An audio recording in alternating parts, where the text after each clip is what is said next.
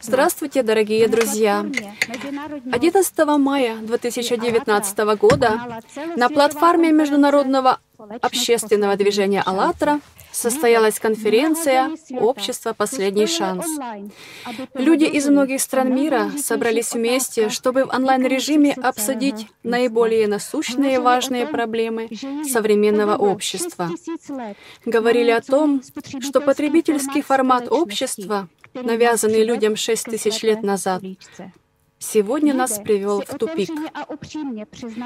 Люди открыто и честно признали наличие проблем, с которыми мы сегодня столкнулись. Это социальное неравенство, засилие негативной информации в СМИ, насилие в семье и обществе, угроза ядерной войны и глобальных катастроф. Конференция вызвала живой отклик у людей по всему миру, и как результат 22 июня состоялась еще одна международная конференция, где уже были озвучены конкретные предложения о том, как перейти от потребительского формата к созидательному.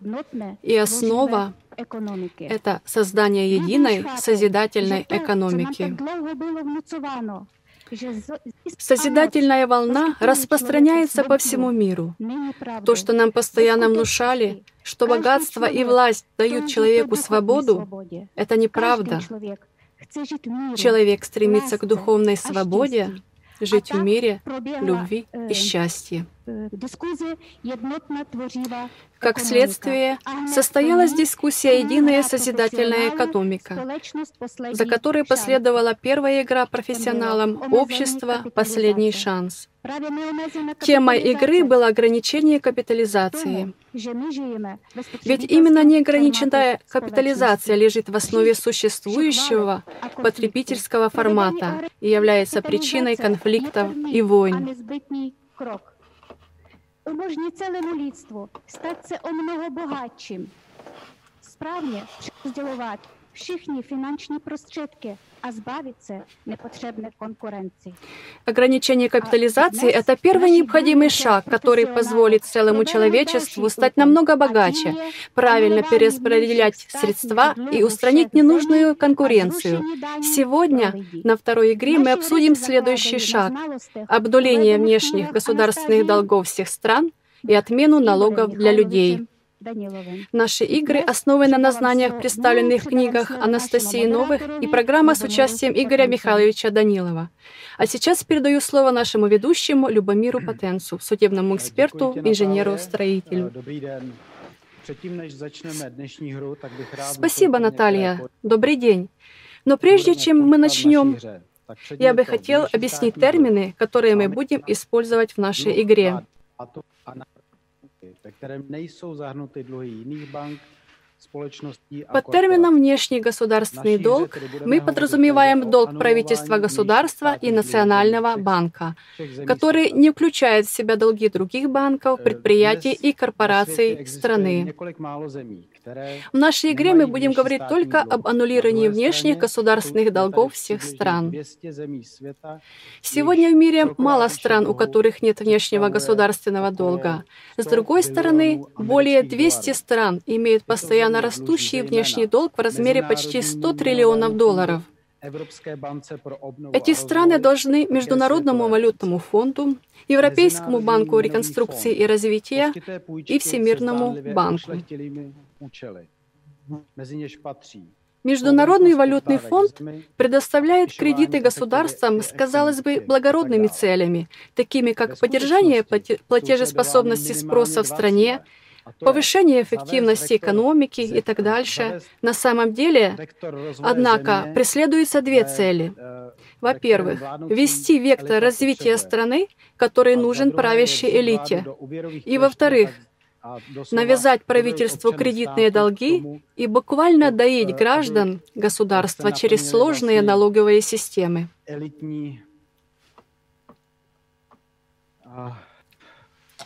Aby se aby se takzvaně prostřednictvím těchto sofistikovaných Внешний государственный долг в основном состоит из ценных бумаг. А учитывая, что и деньги не обеспечены золотом, значит и эти ценные бумаги также не обеспечены деньгами.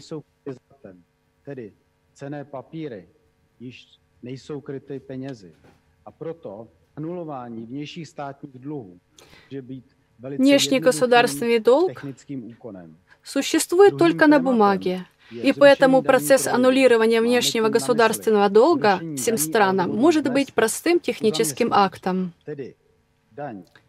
Вторая тема это отмена налогов для людей, что означает отмену налогов и заработной платы человека, а также социальных и медицинских сборов. В разных странах эти налоги и сборы называются по-разному, и их сумма также варьируется.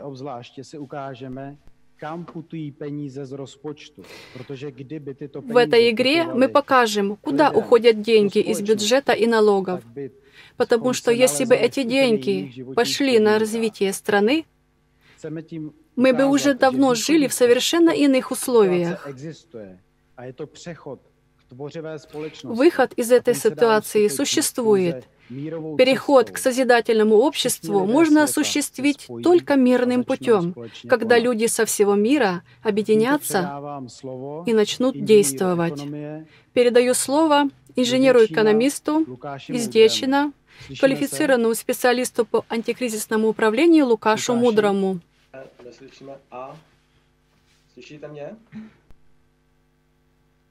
Slovo. Спасибо, что вы мне передали слово. Как возникает задолженность страны? Государственный бюджет представляет из себя план финансовой политики государства на данный бюджетный год, который обеспечивает исполнение экономических, социальных, политических функций государства.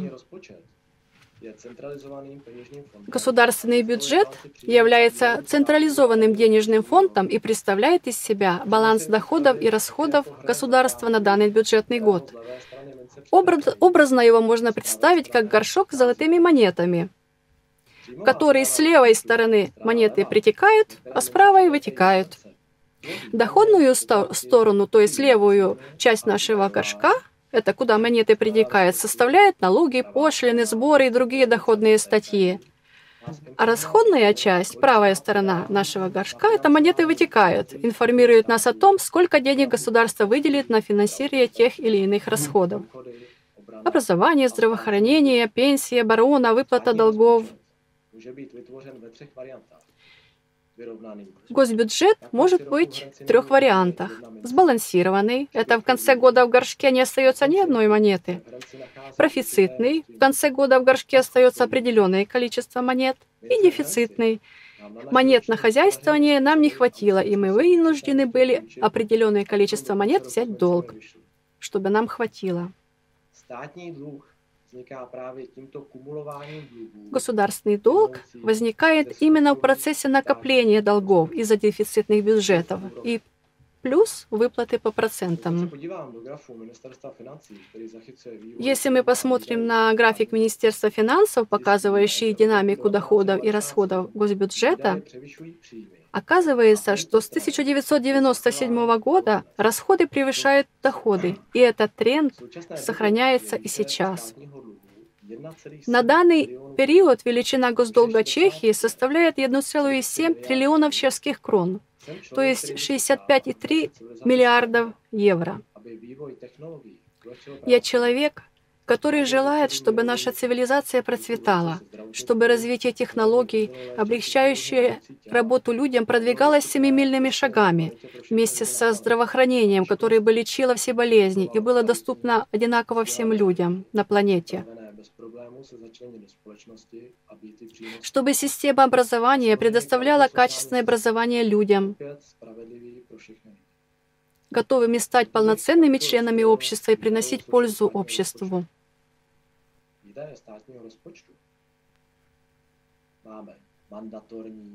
Расходы госбюджета делятся на обязательные. Это обязательные расходы, которые в соответствии с законом, например, пенсионное страхование, больничные дни, социальные пособия, выплаты по медицинскому страхованию, пособия по безработице, расходы на обслуживание долга, расходы на выборы, взносы и отчисления в бюджет Европейского Союза и международные организации. Квазимандаторные – это расходы, которые не предусмотрены законом, но считаются необходимыми. То есть мы их должны платить. Сюда уходят зарплаты, госслужащие, датируемые государством организации, оборона и другие. А необязательные расходы – это остальные расходы, позволяющие реагировать на экономическое развитие и направлять развитие общества и экономики. Эти расходы в рамках бюджета 2019 составляют 357,2 целых миллиарда чешских крон. Это увеличилось на 61 миллиарду чешских крон по сравнению с бюджетом 2018 года.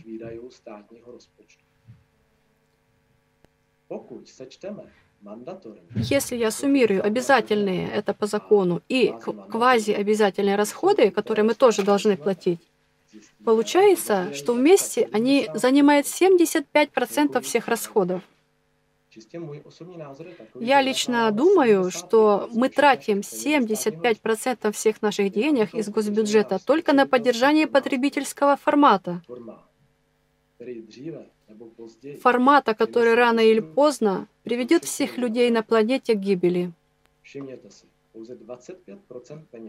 Обратите внимание, всего лишь каких-то 25%, 25% из нашего госбюджета мы можем свободно инвестировать. Однако, если бы не было долгов между государствами, это процентное соотношение бы изменилось в лучшую сторону. Как результат, мы смогли бы начать по-настоящему развивать науку для людей, которая бы приносила людям пользу, безопасность, уверенность в лучшем будущем. Мы смогли бы построить настоящую медицину, которая бы безотлагательно и эффективно помогала людям. Мы бы искоренили социальные различия и таким образом повысили безопасность и доверие между людьми. И если создать единую службу чрезвычайных ситуаций. Мы могли бы созидать, предпринимать и шаги к объединению государства и всех людей. Легко отказаться от нашего потребительского тренда и установить созидательный, объединяющий формат, достичь истинной свободы. Спасибо, Лукаш. Вы очень правильно отметили. Мы тратим большинство денег из госбюджета только на поддержание потребительского формата. И именно ограничение капитализации на 10 миллионов долларов – на семью и аннулирование внешнего долга позволит наполнить казну и создать условия, где каждый человек будет социально обеспечен и защищен. А сейчас я передаю слово Ирине Тумановой, руководителю финансового отдела.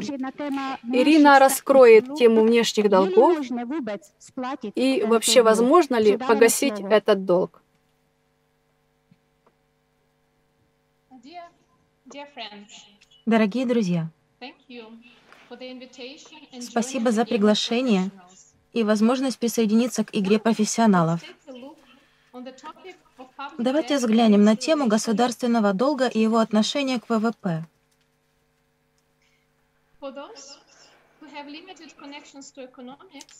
Для тех, кто не слишком близко знаком с экономикой, ВВП или валю или валовый внутренний продукт означает стоимость всех товаров и услуг, произведенных в одной стране в течение одного года. Согласно данным Международного экономического прогноза ВМФ, за апрель 2018 года мы видим, что почти половина стран мира имеет уровень задолженности, превышающий половину их ВВП.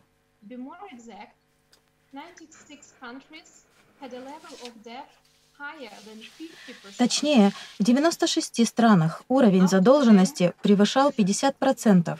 Из них 16 стран превысили уровень 100%.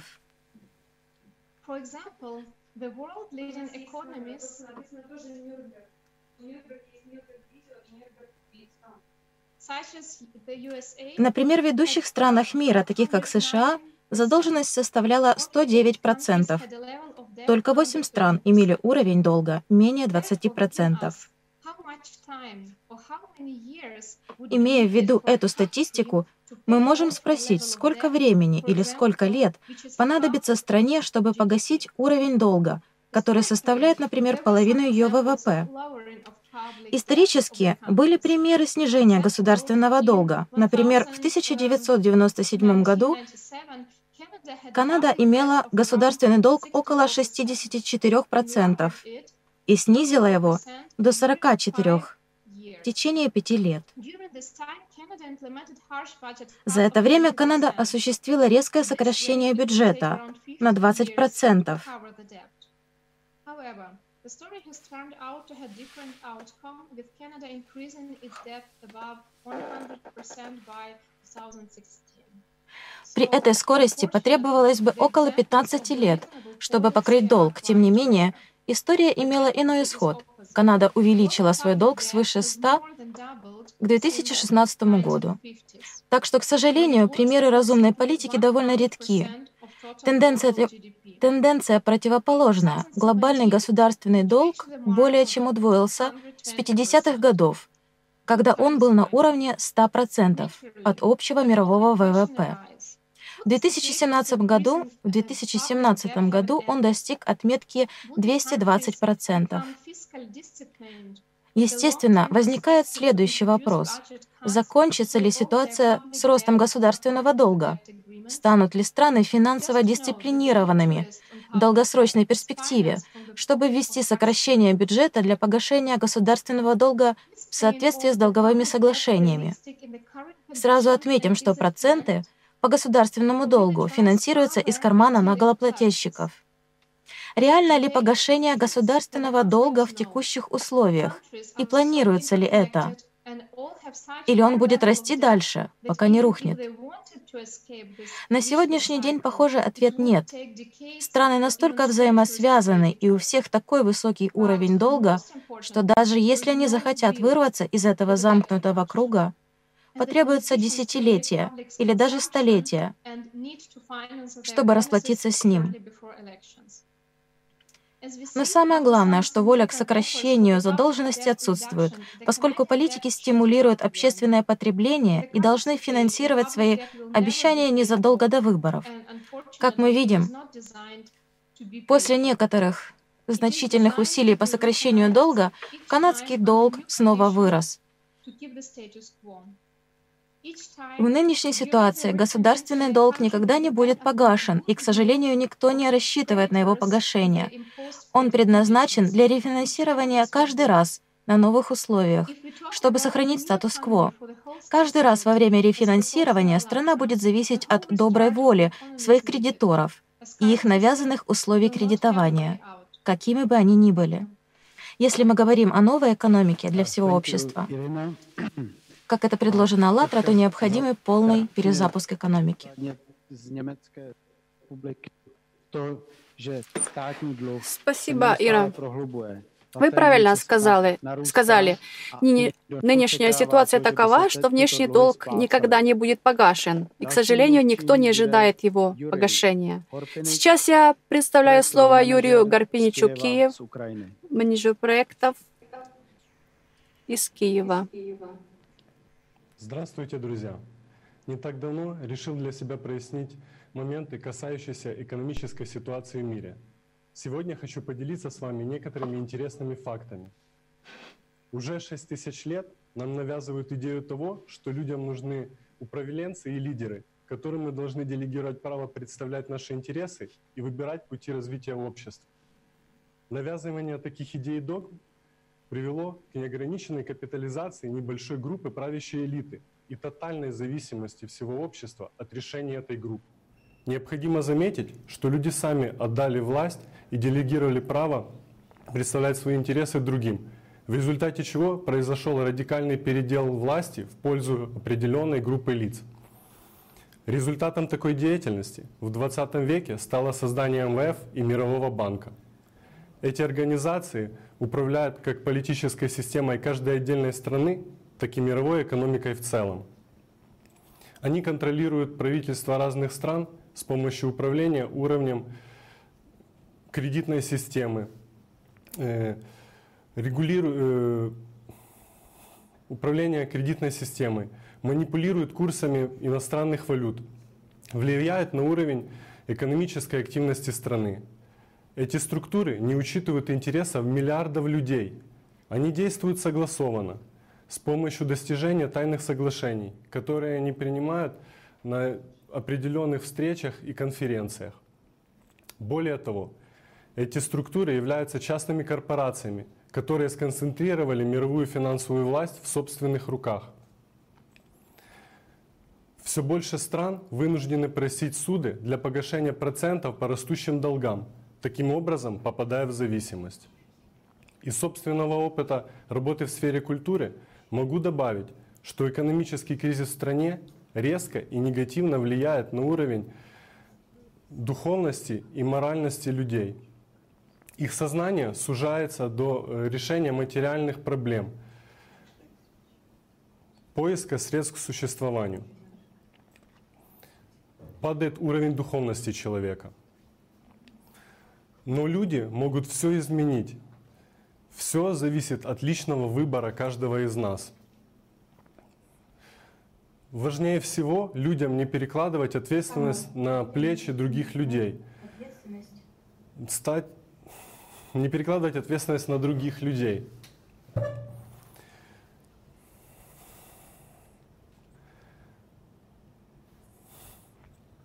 Важнее всего людям не перекладывать ответственность на других людей. Это даст возможность развиваться дальше и созидать. Спасибо.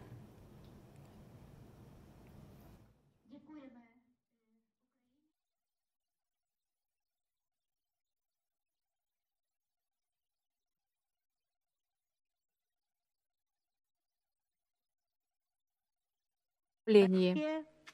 Olge Procenko, která nám řekne o vyděračské manipulativní e, politice bankovního О, мо- systému. ним- о манипулятивной политике банковской системы и ее влиянии на экономику мира нам расскажет Ольга Проценко из Бельгии.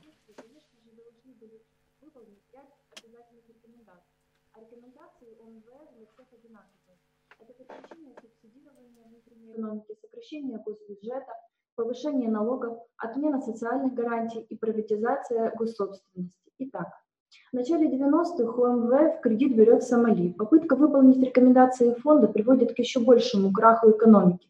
Приватизация, как требование МВФ, выполняется в виде ликвидации государственного сельскохозяйственного сектора. В результате обнищание народа и гражданская война. Сомали, как единое государство, перестает существовать. Война там длится по сей день. 1984 год. Радикальные реформы по рекомендациям МВФ начинают Югославию. Одно из требований МВФ – кардинальное сокращение господдержки экономически отсталых регионов. Как следствие, падение уровня жизни, резкий рост безработицы, обострение сепаратических настроений, гражданская война и полное исчезновение Югославии с политической карты мира. Руанда. Страна с неплохой моделью развития сельского хозяйства. Конце 80-х страна переживает два климатически неблагоприятных года, что причиняет неурожай. Руанда обращается за кредитом в МВФ, собираясь обеспечить его будущим урожаем кофе. Но на мировом рынке происходит резкий обвал цен. Фонд требует отказа господдержки фермерского хозяйства и девальвации национальной валюты. Все это вызывает инфляцию и реальный крах доходов населения. В результате гражданская война, унесшая свыше двух миллионов жизней. Ну и самый свежий пример – Украина, где сумма внешнего долга постоянно растет, как и процентные ставки на кредит в МВФ. Таких примеров много, это лишь несколько стран из огромного списка. И парадоксальным, как для меня, является факт, что в то время, когда мало кому удавалось полностью выполнить, э, выплатить долг МВФ, фонд растет. А все почему? Потому что дают кредит деньгами виртуальными, а возвращают реальными, тяжело заработанными простыми людьми. Вот, к примеру, я живу в Бельгии, страна не третьего мира и член фонда МВФ. И получается, что работа на работе, и честно платя все налоги, я каждый день пополняю толстенький счет МВФ. Но для этого ли я тружусь по 8 часов в день? Чтобы спонсировать войну, голод и раздоры? Нет.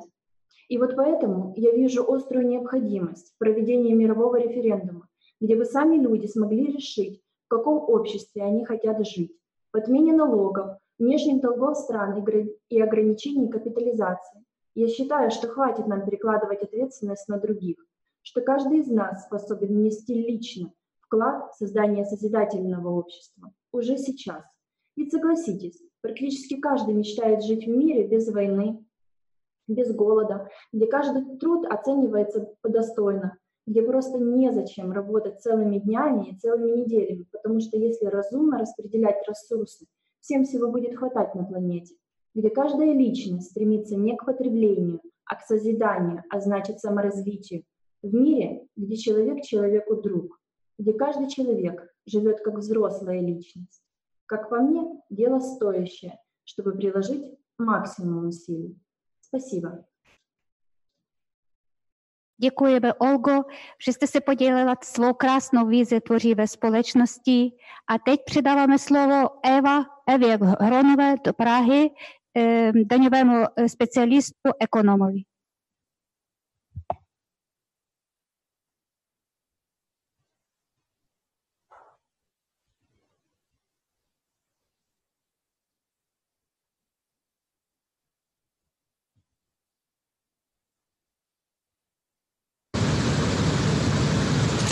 Dobrý den, já děkuji za předání slova svým kolegům.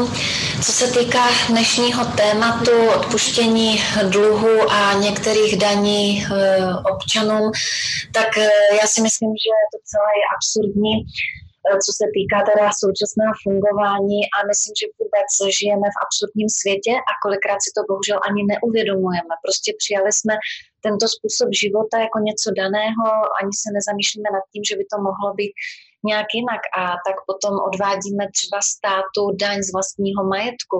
Dobrovolně si bereme obrovské půjčky, které budou splácet nejenom naše děti, ale možná ještě následující generace. E, často delegujeme moc a své peníze na jiné lidi, na organizace, aniž bychom pak vlastně ověřovali, jak s těmito penězmi bylo ve skutečnosti naloženo. Naše státy jsou velmi často e, členy organizací, které bohužel которые, к сожалению, нам навязывают не эффективную, а социальную экономическую политику. Даже в беднейших странах мира они это выдают за помощь. Я имею в виду именно кредиты между государствами, которые из-за установленных процентов, невозможности их оплаты и последующих мер по экономике ведут местное хозяйство к еще большему коллапсу, еще больше задолженности. Хотя, с другой стороны, они же ведут ведут к росту власти богатых кредиторов, к росту их возможностей манипулирования людьми.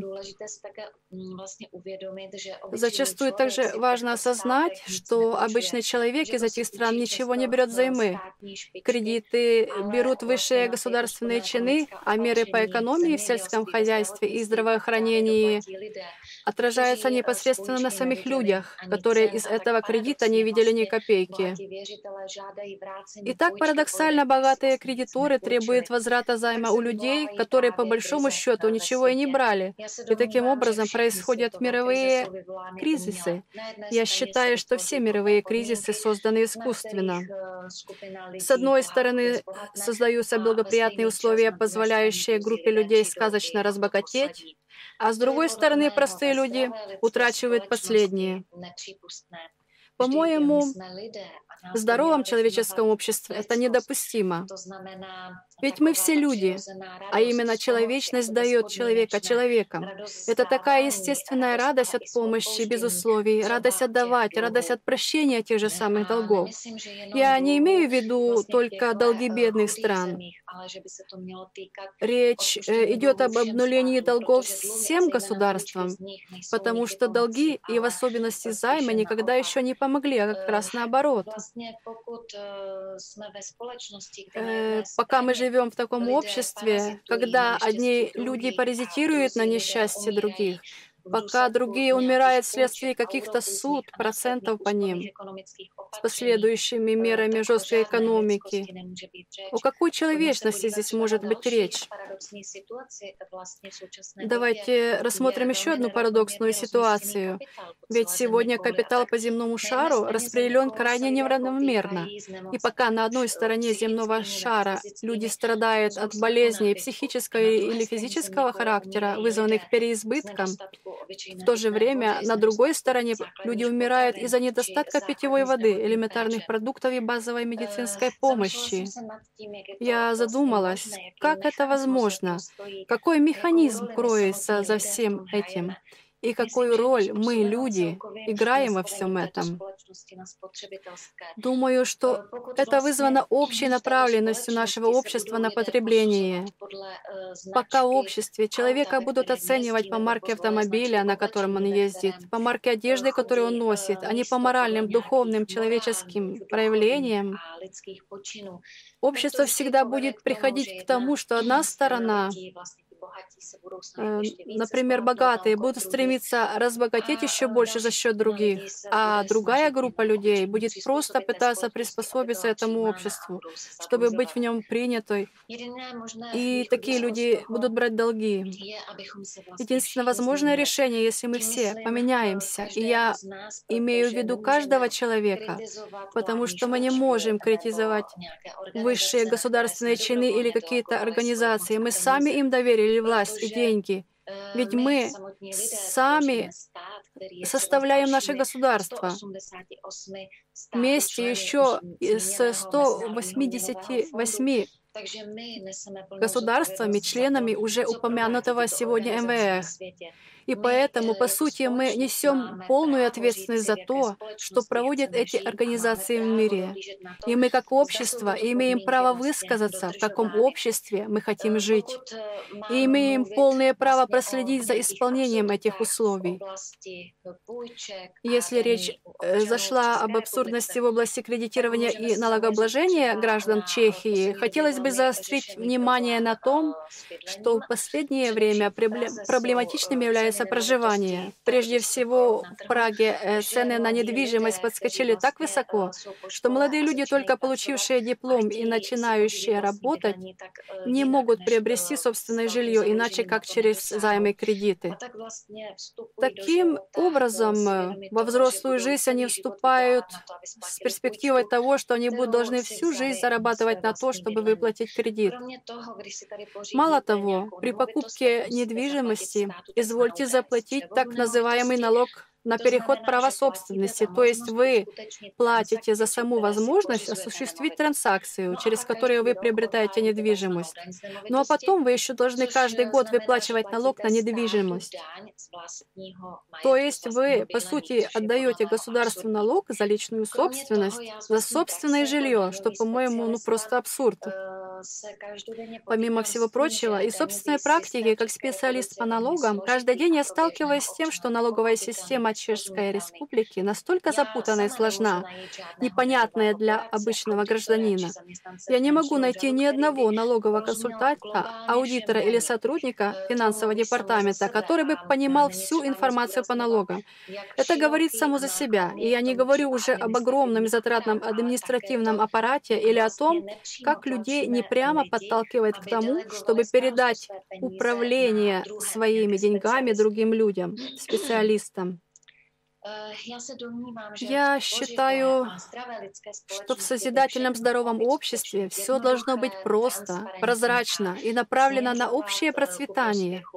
Думаю, когда в обществе произойдет это, и это уже началось, Модным и популярным станут человечность, моральные и духовные ценности, а не власть и материальные ценности.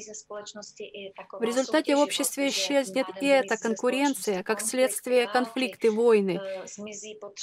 Пропадет э, потребность бессмысленного накопления долгов, с одной стороны, и паразитирования других за счет других, самых бедных.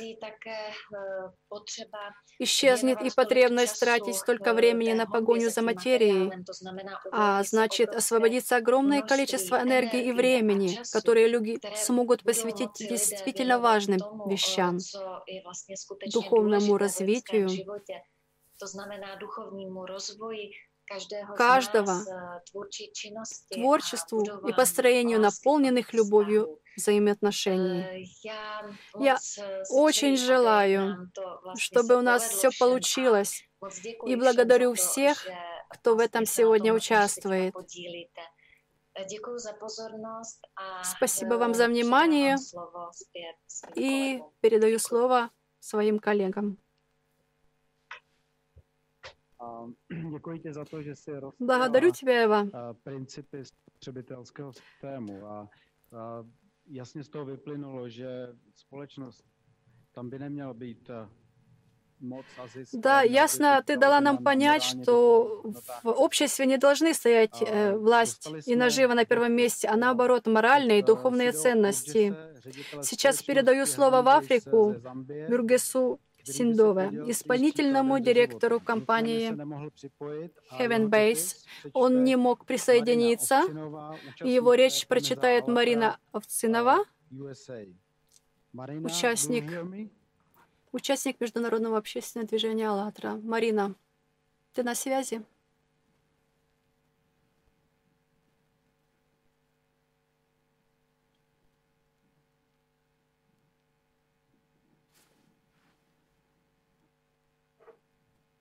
Máme problém se spojením. Наверное, у нас технический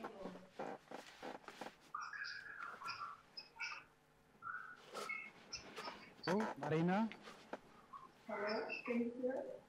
Здравствуйте, вы нас слышите?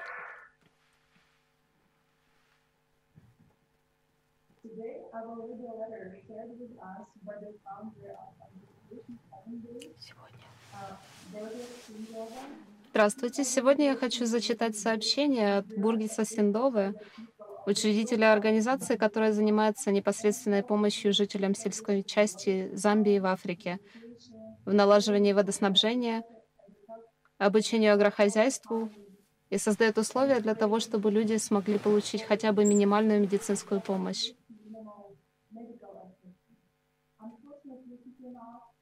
К сожалению, он не смог подключиться сегодня, так как в том районе Африки нет интернета. Но я считаю нужным зачитать его сообщение о ситуации в Африке. Его организация столкнулась с такой проблемой, что вначале за каждую вырытую скважину был удвоен налог. А затем и пользование этой скважиной жителями деревни было также обложено налогом, непосильным для местных жителей. Тем самым правительство страны обрекает население деревень на вымирание. Без воды нет сельского хозяйства и гигиены.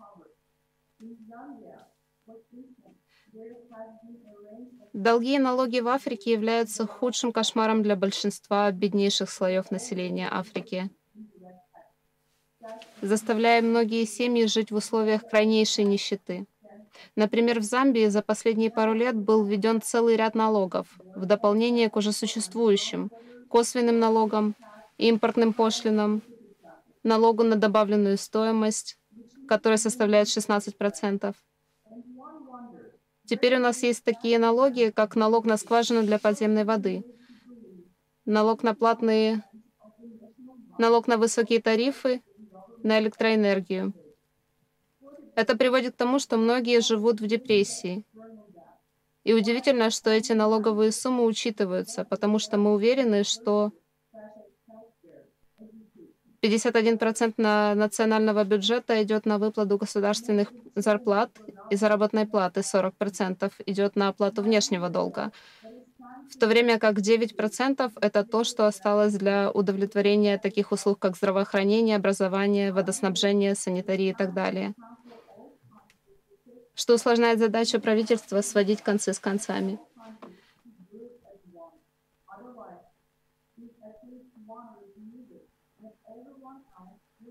Я считаю, что настало время, чтобы страны приступили к серьезным э, сокращениям задолженности с упором на подотчетность. если какая-либо страна не соблюдает оговоренные условия по сокращению задолженности, то те страны, которые отказались, не хотят, должны расплачиваться за их последствия.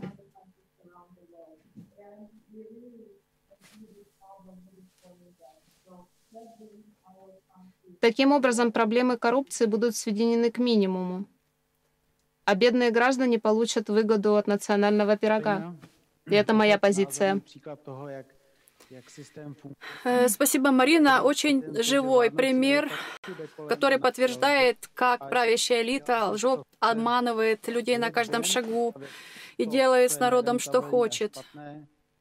Народ не должен строить то, что нерентабельно и плохо, а только то, что обеспечит светлое будущее. Я передаю слово Валерию Жуку, предпри... предпринимателю из Белоруссии, город Брест.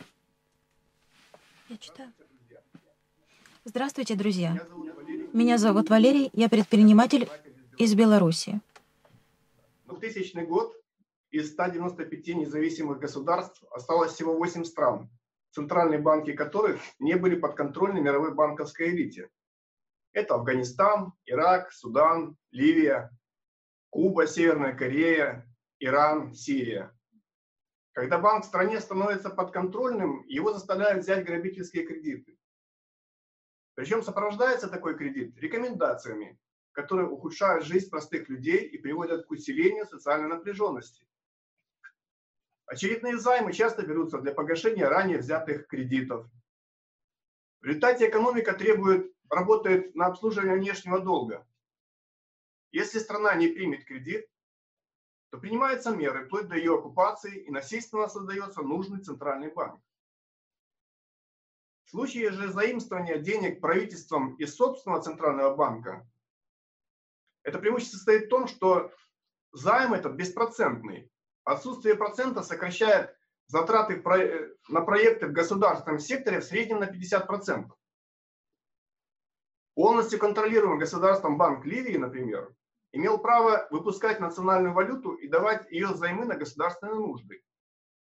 Это отчасти объясняет, откуда Ливия брала деньги на кредиты для молодых семей по 50 тысяч долларов без выплаты процентов, и где страна нашла 33 миллиарда долларов на постройку самой дорогой, но такой необходимой ирригационной системы. Видимо, понимая, по какому сценарию работают иностранные инвестиции, и что эти бумажные электронные деньги ничем не обеспечены, имея преимущество брать беспроцентные кредиты в своем банке, страна стала инициатором создания единого государства на африканском континенте с единой валютой, золотым динаром что в свою очередь подрывало устоявшуюся мировую банковскую систему. Ведь их примеру могли последовать другие страны. В результате в этой стране была развязана война, и все мы знаем ее результат. И вот на 2017 год выше приведенный список стран, центральные банки которых не были под контролем мировой банковской элите, сократился. В нем остались только Куба, Северная Корея, Иран, и Сирия. Пример Ливии показывает, что в истории были попытки уйти от влияния грабительских иностранных кредитов. Но в существующем потребительском обществе, в отдельно взятой стране или группе стран, это сделать невозможно. Такой перекос мировой экономике стал возможен благодаря неограниченной капитализации и аккумулированию группы лиц огромных денежных ресурсов. Поэтому только путем принятия решения всеми людьми и всеми странами ограничить капитализацию возможно поменять положение дел в мире. Таким образом, сделав невозможным влияние отдельных лиц, которые жаждут власти на страны и на людей ниже живущих. Также следует обнулить внешние долги государств, чтобы разом освободить всех от финансовой зависимости от иностранных банков. Спасибо. Děkujeme Valérii. Opravdu, pouze všichni lidé společně v mírovém jednání, když se domluví, můžu nejít людей всех стран, можно выйти из этой сложившейся ситуации. Передаю слово Монике Арнетовой из Чехии. Она нам расскажет, каким образом внешние долги влияют на жизнь каждого человека. Спасибо, Наташа. Сегодня иметь внешний долг является обычной мировой практикой, которая якобы помогает экономическому развитию. Я сама поверила этой приманке и начала свой бизнес долгов. И и через 8 лет я банкротилась и стояла перед судом. Почему я попала в эту ситуацию? Я поверила мыслям, которые мне говорили, все наладится, все хорошо, это только кризис, все преодолеешь. Это мне привело к этой ситуации.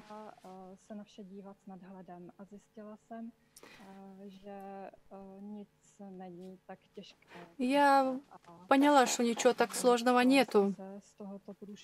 Я с, я с этого начала постепенно выходить podívala ještě i z, z jiného pohledu, jsem zjistila, že vlastně, jestliže tohle se děje mně... Jako ну, я еще поняла, что если это происходит со мной, что, скорее всего, это происходит с многими людьми в нашей стране, як в микромире, так и в макромире. dluhu se opravdu dotýká každého. Úroky z dluhu vytěsňují jiné produktivní výdaje. Nezbývají tak prostředky на platy učitelů, на opravu Внешний долг забирает много из бюджета, и не хватает денег на выплату учителям и медикам. Státní dluh neznamená tedy nic jiného, Госдолг в результате не означает ничего иного, чем более высокие налоги в будущем. Повышение НДС прямо отражается на росте цен. И это уже касается каждого человека. Нет смысла искать, кто несет ответственность за рост госдолга. И единственный выход — это обнуление долгов между государствами.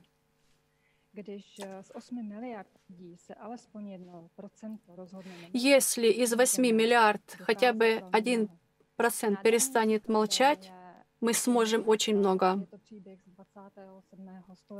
Я хотела привести такой пример с 27 столетия до нашей эры, когда фараон Джусер назначает Имхотепа главным правителем Египта, и последний наводит э, в стране поряд, порядок в кратчайшие сроки.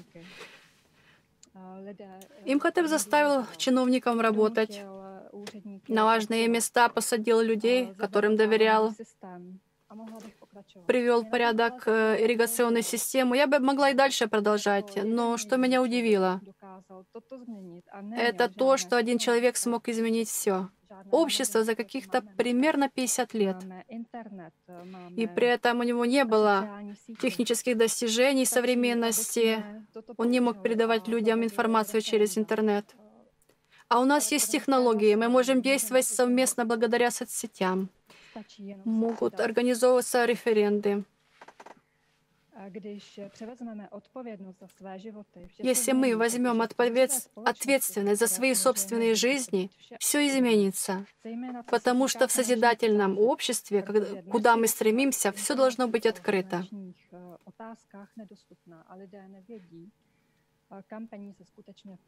Ведь сегодня информация о перераспределении финансов по большому счету закрыта для людей, и люди просто не знают, куда идут деньги. Если бы люди сами начали интересоваться жизнью общества, чтобы люди перестали перекладывать ответственность и вину на других, вместе мы — огромная сила.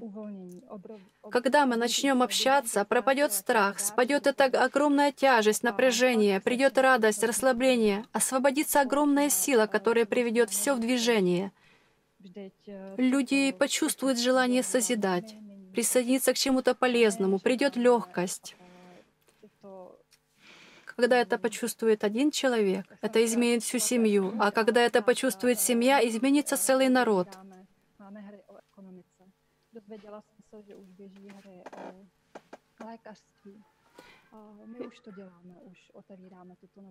И сейчас проходят игры по экономике. По экономике я узнала, что есть игры на другие темы. Присоединяйтесь к нам. Спасибо.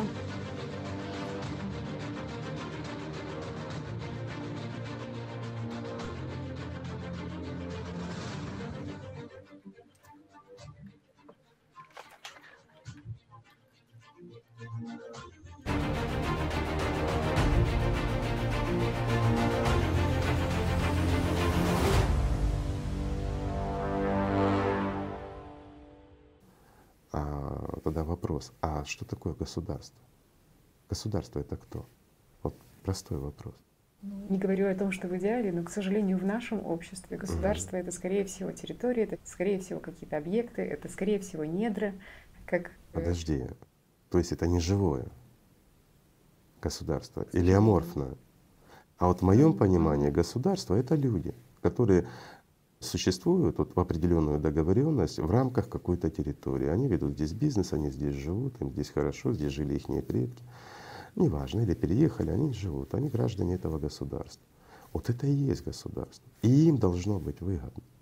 Ведь, э, по моему мнению, государство правильно — это когда от года в год людям становится легче и лучше жить, когда им становится проще, когда становится свободнее, тогда это правильно. А что мы наблюдаем, тенденция какая у нас идет? Ну хотя бы за последние пару сотен лет. Разве это так происходит? Ну давай возьмем за последние 20-30 лет. Улучшается жизнь людей, да? Ну нет. Так что у нас государство? Знаете, я... У нас государство mm-hmm. цари, которые правят, то есть правящая элита. А я скажу проще. На сегодняшний день считается, что государство — это те, кто обладает властью. А кто у нас обладает властью?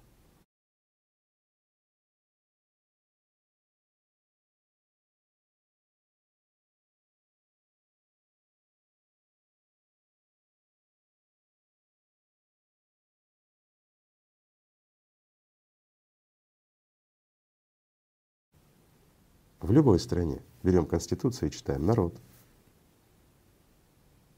А по факту? И вот, вот это все и инструменты манипуляции, подмен, которые произошли вот на протяжении этого всего времени, они привели к тому, что народ когда-то говорил, извините, на кухне тихонько, да, об этих проблемах. Вот было бы здорово, если было бы такое сообщество, mm-hmm. вот было бы хорошо, если бы мы так жили. А сейчас говорят уже, извините, кандидат в президенты Соединенных Штатов Америки на весь мир заявляет о переводе экономики мироустройства с рельсов потребительского формата на созидательный. Почему? И открытым текстом говорится о том, что если мы так не сделаем, то хорошего человечества ничего не ждет, правильно? Игорю Бурлаку, частному предпринимателю из Киева, Украина. Добрый день. Добрый день. На сегодняшний день мы живем в котором системе удалось отвлечь людей от их истинного предназначения стать ангелами и сделать просто потребителями. И экономика — это один из ее инструментов. Э, к сожалению, экономика существует таким образом, что она не может существовать без постоянного роста. И для того, чтобы экономика постоянно росла, э, необходимо, чтобы постоянно росло потребление товаров людьми. Соответственно, для того, чтобы оно, э, потребление росло, необходимо постоянно стимулировать в людях их животные инстинкты для того, чтобы они покупали все больше товаров. А, Неожиданно, ненасытная жажда наживы привела сейчас к той ситуации, что мы сейчас имеем экономику, в которой присутствует судный процент. И результатом существования этого судного процента является банки, вернее банковская система. И банковская система это, э, это один из инструментов системы и экономики, который перенаправляет потоки финансовые и таким образом э, может удерживать эти потоки, создавать искусственно кризисы создавать э, напряжение и э, создавать ситуации, при которых государство имеет ну, недостаток в финансировании. Кроме того, судный процент сделал полностью финансовое достояние всех государств долговым. То есть все государства друг другу, ну не друг другу, вернее, все они являются должниками благодаря судному проценту. Такое положение вещей дает в руки корпораций ростовщиков полную власть над экономиками всех стран. И они таким образом э, создают напряжение, что э, приводит, в общем-то, к финансовому нестабильности, нестабильности этих государствах. На сегодня, на сегодня всем известно, что 80% всего капитала на планете принадлежит небольшой группе людей. И вот вопрос, знают ли люди о том, э, куда э, идут э, отчисления с налогов, которые они платят. Шесть тысяч лет мы живем в навязанном нам потребительском формате, из-за которого происходят деструктивные процессы в обществе. И в руках людей все изменить. Для того, чтобы это изменить, люди должны объединиться и создать единое э, общество с единой плановой экономикой, э, где будет все прозрачно и открыто. И первый шаг – это ограничение капитализации на семью. И второй шаг – это обнуление всех долгов между государствами. И такие шаги позволят наполнить казну государств и социально обеспечить всех людей планеты. Следующим этапом является создание единой плановой экономики, экономики по всему миру с введением единой валюты, взаиморасчетов между государствами, с одинаковыми ценами на товары по всему миру и с одинаковыми э, зарплатами по всему, по всему миру без привязки к чему-либо. Стоимость и цена одного грамма золота и э, продуктов по всему миру должна быть одинакова везде и сейчас, и через сто лет. Дешевле товары могут быть, но без потери качества и э, без потери качества э, ну, и услуг также предоставляемых. Э, мир вообще и экономика э, в целом должна быть ориентирована только на постоянное улучшение качества жизни людей в мире. Э, для сбережения своей постоянной стоимости валюту необходимо привязать к каким-то определенным индикаторам, которые были бы некими эталонами, и таких э, индикаторов должно быть вообще-то несколько. То есть, э, как вариант, это могут быть золото, нефть, продукты и так далее. Для чего это делается? Для того, чтобы не было спекуляций в таких, в таких примерах, когда подешевление нефти не приводит к уменьшению цен на топливо для конечного потребителя. Вопрос, кому будет принадлежать валюта? Э, валюта должна принадлежать людям и контролировать э, и принимать все вопросы по поводу экономики должны также сами люди, то есть народ. Народ должен иметь доступ ко всему и контролировать все. Это все должно быть прозрачно. То есть э, электронная демократия это реально. Также хочу описать свой личный опыт из прошлого, на примере которого видно, как стимулирование Э, ну, задолженности делает человека внутренне несвободным и создает внутреннее напряжение. 11 лет назад э, я работал в одной очень крупной известной э, компании, в которой мотивация сотрудников частично была завязана на стимулировании приобретения более дорогого там, статусного авто. И компания брала на себя часть погашения по, по, по кредиту на этот автомобиль. И, в принципе, имея так, в общем-то, практически новый автомобиль, э, я все-таки решил э, взять кредит и приобрести более статусное. А, в итоге через полгода наступил кризис, э, доллар подрос, соответственно, через некоторое время это повторилось, и в итоге той компенсации, которую мне оплачивало мое, мое предприятие, мне стало недостаточно. Я оказался в такой ситуации, когда внутреннее напряжение и страх потерять работу существовал просто из-за того, что я постоянно, ну, я как бы находился все время в долгах. И вот этот страх внутренний в результате, он приводил к тому, что я стал ненавидеть свою работу. У меня появилось внутреннее напряжение, и также оно привело к тому, что я был просто неэффективен на работе. И мое руководство это замечало, на меня также, естественно, происходило дополнительное давление.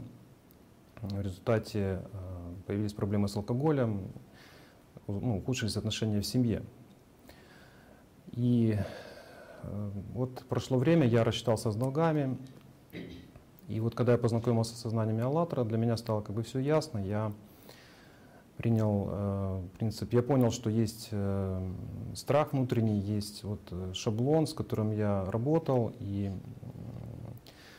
в общем-то, я для себя понял, что человек э, может быть счастлив, э, неважно, то есть, э, ну, на момент существования страха мне, э, я ненавидел воскресенье, потому что в понедельник надо было идти на работу, но я любил пятницу, потому что впереди были выходные.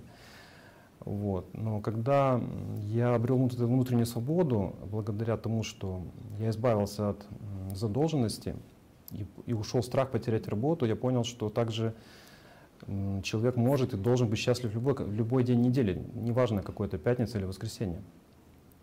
Э, к чему это рассказываю? То есть эта история, она фрактально э, повторяется и между государствами. То есть обнуление долгов между государствами дало бы возможность э, людям и странам обрести внутреннюю свободу, вот, ну, избавиться от этого давления, то есть стать также более эффективной и, и видеть какие-то определенные перспективы, и наполнить казну, и ну, в целом вообще, чтобы люди были более счастливы.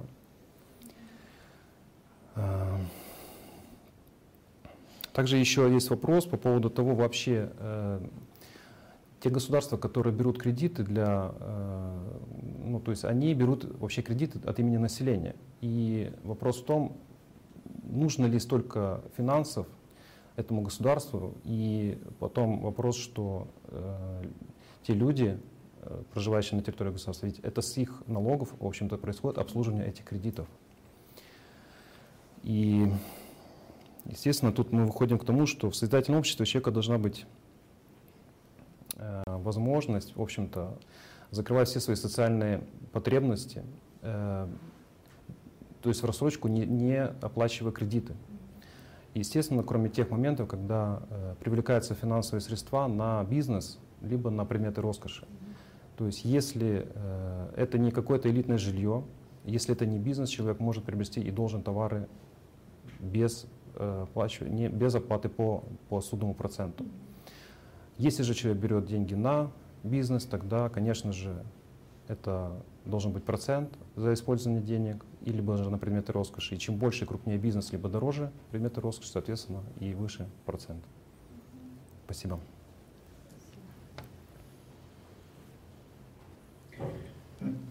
Спасибо, Игорь. О, принятии прогрессивных решений, о принятии справедливых законов в созидательном обществе. Нам расскажет Галина Коваленко. Nové spravedlivé zákony by měly fungovat v, na, v naší společnosti, kterou my máme v mysli. Галино, слышíme se? Галина, вы на связи? Любомир, спасибо за предоставленное слово.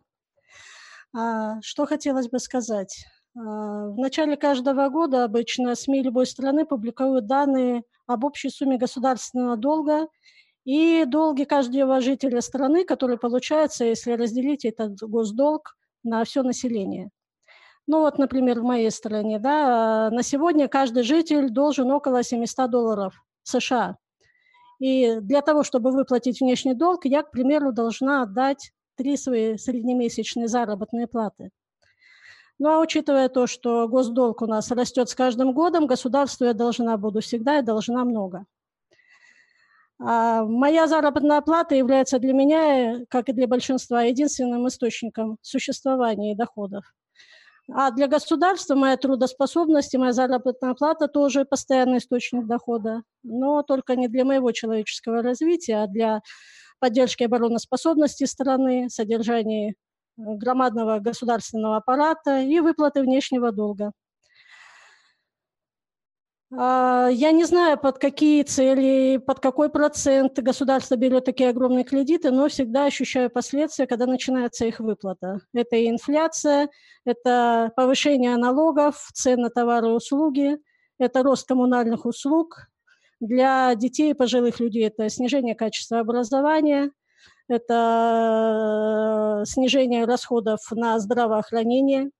И вот, кстати, по пенсионным отчислениям тоже актуальный вопрос, хотелось бы его осветить. А нынешние мизерные пенсии пожилых людей – это э, прямое доказательство того, что система пенсионной, ее сложность и запутанность не гарантирует нам того, что в пенсии мы будем, э, в старости будем иметь достойную пенсию. Пока ее базовая часть пенсии не обеспечивает основных потребностей человека, а ее накопительная часть продолжает оставаться в руках государственных финансовых институтов, а рабочему человеку приходится искать дополнительные источники накопления к старости. И фактическая монополизация государством пенсий приводит к тому, что в случае смерти человека эти пенсионные отчисления присваиваются государством. Мы привыкли к тому, что человек просто всегда должен платить государству, свято верить, что его налоги идут на добрые дела. И вот э, задумаемся, да, и как так получается, что не государство нам обеспечивает, а мы платим государству за наши же гарантированные Конституцией права на жизнь, на труд, на жилье и так далее. Ведь мы налоги со всего платим э, согласитесь, да, потому что а, мы платим налог с того, что трудимся две трети своей сознательной жизни, мы платим налог на землю, которая по Конституции принадлежит государству. Мы платим э, налог на имущество, на возможность иметь крышу над головой. Ведь население всегда проще всего и легче всего брать налоги, потому что нас много, и мы безмолвны. Согласитесь, что правящие элиты созданы отличные, комфортные условия для себя, но не для людей. И тогда задаешься вопросом, а не моя ли гражданская пассивность и безразличие большинства являются одной из причин возникновения этой ситуации. И вот пока каждый из нас не поймет, что чиновников нужно контролировать и пресекать их безнаказанность, у нас интересы государства всегда будут э, расходиться с интересами человека и общества. А нам нужно обязательно собраться на общемировой референдум и обсудить всю эту возникшую ситуацию и расставить новые акценты, направленные на улучшение качества жизни человека и его защиту. Нам необходимо передоговориться и по вопросам ограничения капитализации, и по вопросам обнуления долгов, внешних государственных долгов стран, и по отмене налогов для людей. А также вот я затрагивала вопрос по пенсионным отчислениям. Нужно решать эту проблему, потому что нынешнее бедственное положение пожилых людей сегодня – это мое будущее завтра. Пенсия в созидательном обществе должна быть одинаковая и достаточная для всех, и государство ее должно выплачивать человеку независимо от стажа работы, места его труда и иных условий.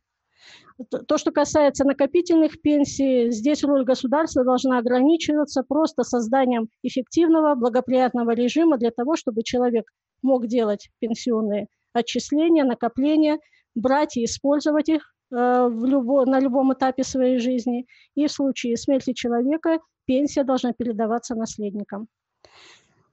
А, конечно, все эти прогрессивные а, договоренности, все эти прогрессивные предложения должны быть э, закреплены принятием новых справедливых законов. И не только в созидательной экономике, но и э, вообще касающихся всех сфер жизнедеятельности человека. Закон должен защищать не только мою физическую безопасность, но и мое экономическое, мое социальное, э, нравственное развитие. И это будут законы, новые законы без двойных стандартов, а, благоприятные к тем, кто живет в созидании лучшего мира, и суровые и жесткие к тем, кто по совести жить не желает. Спасибо. Э, děkujeme, Galino. Vypadá to opravdu, že jsme se ocitli na křižovatce a, a záleží už na nás, jakou cestu si vybereme. И зависит от нас, что мы выберем. Říct, že Хочу сказать, что электронная демократия возможна, и у нас есть уже примеры. Швейцария. Я предоставляю слово в Германию Кристиану Пушкашу, бизнес-консультанту. Здравствуйте все. Пожалуй, большое спасибо за то, что пригласили. Мы обсудили государственный долг, бремя, которое должна нести каждая страна, сумма, которую должны нести ее налогоплательщики. Но есть Бессеса, владеющая компания Amazon, превышает 100 миллиардов долларов. Кто обеспечивает наибольшую долю государственных доходов?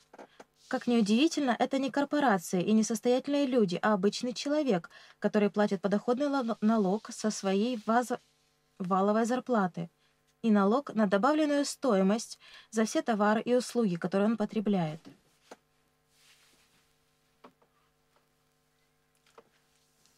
Например, в Германии в 2015 э, году подоходный налог заработной платы составлял около 27% от общего объема государственных доходов, за которым следовал налог на добавленную стоимость, составляющий около 24%, взимающийся исключительно с физических лиц. Таким образом, только эти два вида налогов составляли более половины всех государственных доходов. В то же время налоги, уплачиваемые компаниями, корпоративный налог и налог на предпринимательскую деятельность составляли удивительно низкую долю государственных доходов.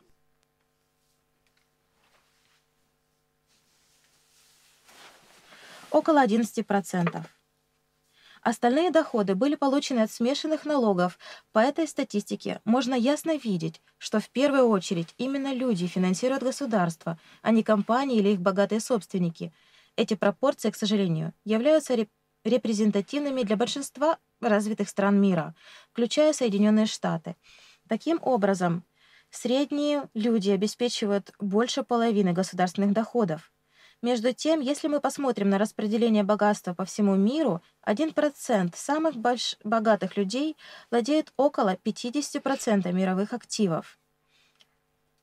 Как это возможно, что распределение налогового бремени не соответствует распределению богатства? На самом деле здесь все наоборот. Чем больше ваш капитал, тем меньше налог, который вы платите. Причинами такого несправедливого распределения налогов являются некоторые фундаментальные асимметрии между компаниями и физическими лицами, которые возникают из-за правовых рамок практически во всех странах. Физические лица платят подоходный налог в их валовой заработной платы. Из своей чистой зарплаты они должны платить за еду, одежду, жилье и все другие расходы, необходимые для жизни. При покупке всех товаров они также платят налог на добавленную стоимость. Только после учета всех расходов и налогов люди могут накопить сбережения. Таким образом, средний человек, среднестатистический человек не может влиять на сумму налогов. Когда дело доходит до начисления и уплаты налогов для среднестатистического человека, этот процесс очень прост и прозрачен. Компании не платят подоходный налог э, с доходов от проданных товаров и услуг, а с их прибыли, что означает после вычета всех расходов из их доходов. По сравнению с физическими лицами, компании платят налог со своих остаточных сбережений, а не с валовой зарплаты. Поэтому компании могут манипулировать суммой прибыли, а также суммой причитающихся налогов. Обычный человек не обладает такой свободой. Крупные корпорации, как правило, могут свободно перемещать свои штаб-квартиры в другую страну, чтобы платить более низкие налоги, стремясь привлечь инвестиции за рубежа, Правительство участвует в фискальной конкуренции, то есть страна с самым низким уровнем корпоративного налога и существованию налоговых убежищ. Как правило, это небольшие, но довольно богатые страны, которые являются раем для компаний, активно экономящих налоги. Типичные примеры – Ирландия, Люксембург и Кипр в Европе или Панама, Бермудские острова в Северной и Южной Америке. Международные корпорации – и очень состоятельные люди могут легко сменить страну проживания. Нормальные же люди не меняют место жительства, они являются заключенными налоговой системы, в которой они живут.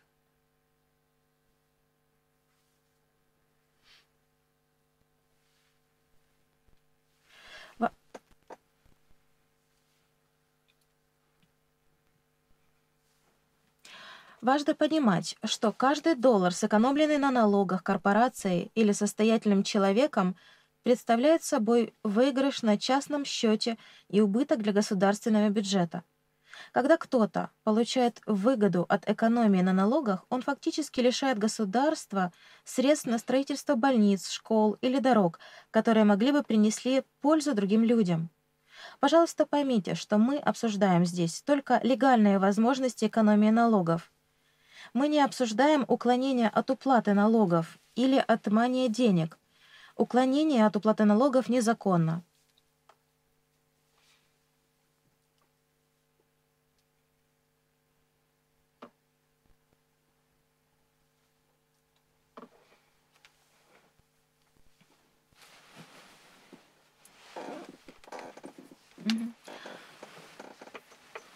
Гармонизировать уровни корпоративного налога Корпоративное налогообложение должно быть увеличено выше максимальной налоговой ставки налога на доходы физических лиц. Несправедливо, что высококвалифицированные люди платят больше налогов, чем владельцы бизнеса. Корпоративная прибыль должна быть ограничена, а сверхприбыль должна быть национализирована. Корпоративная прибыль часто не связана с усилиями, вложенными всеми сотрудниками и владельцами бизнеса. Хотя хорошие и продуктивные идеи должны быть вознаграждены, не имеет смысла позволять бесконечной прибыли течь только в карманы владельцев бизнеса. Спасибо, Кристиану, что так подробно все рассказал. Это правда, что большая часть госбюджета пополняется с налогов и зарплат людей. А те, у которых есть миллиарды и у которых много денег прячется за разными фондами и офшорами. А мы платим, и как получается, кого обманывают? Правящая элита создает хорошие условия для себя, но обманывает человечество. Мы передаем слово в Бельгии Анжеле Карасаве, бухгалтеру и консультанту по маркетингу. Она расскажет э, налоговую ситуацию в своей стране. Добрый день. Я живу в, в Бельгии.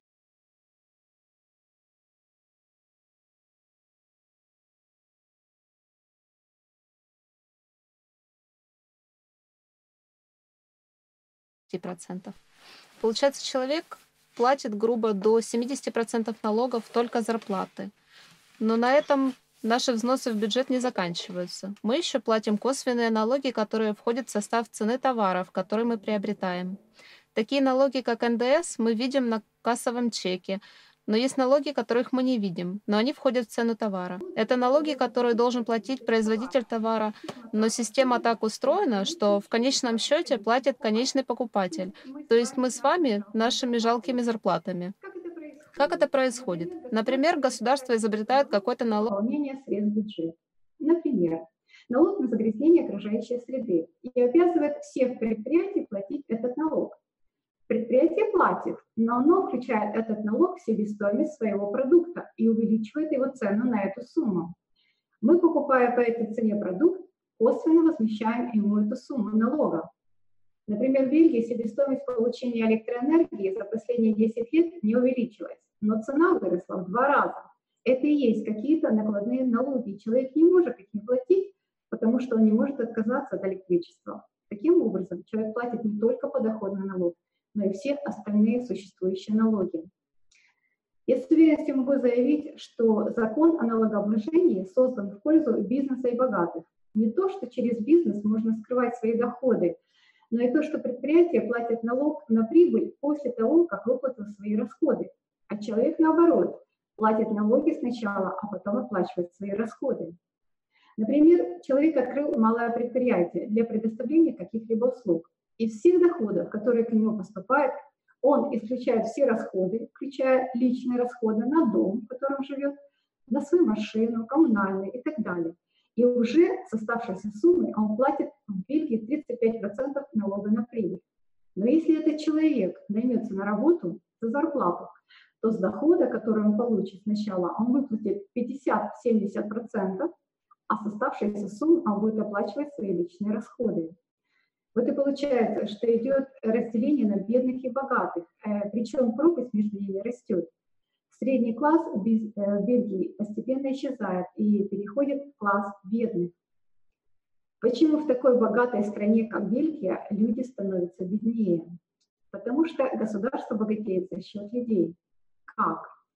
Во-первых, государство пополняет свой бюджет только за счет подоходного налога обычных людей и малого бизнеса. Они не могут избежать налогов, так как это делают большие предприятия через создание корпораций. Также большие предприятия не платят налогов по договоренности с государством.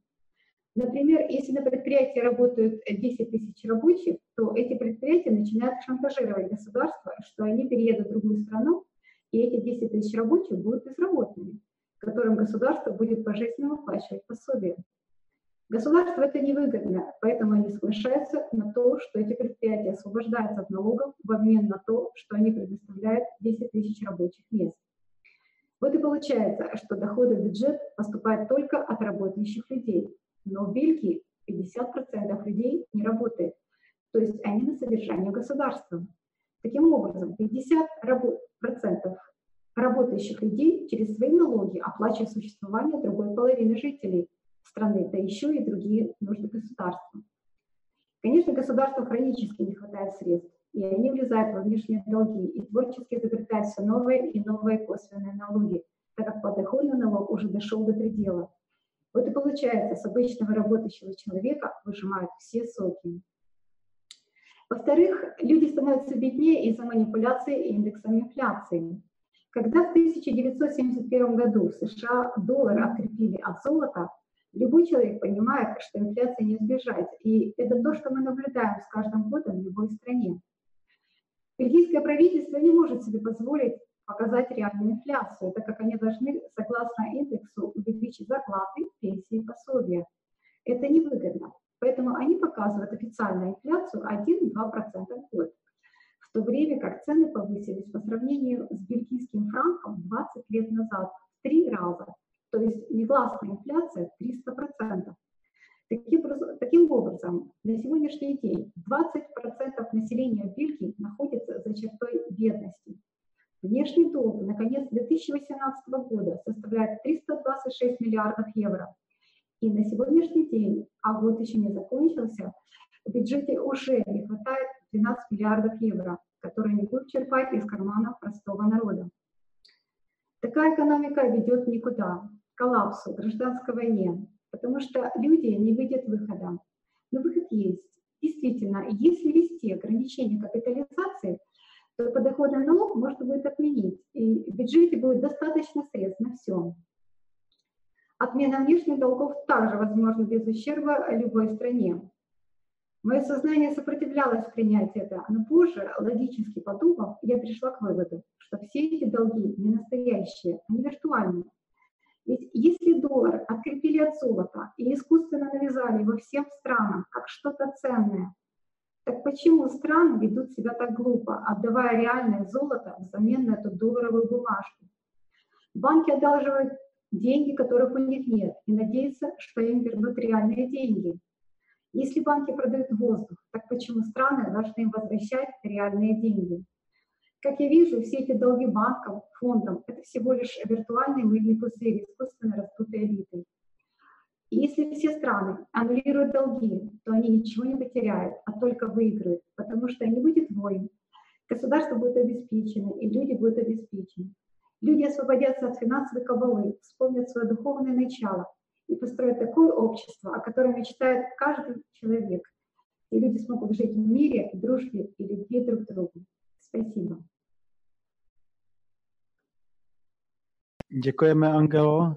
A opět příklad jako od profesionála vidět jako tu situaci. Да, очень понятно приклад, пример от профессионала, увидеть настоящую ситуацию.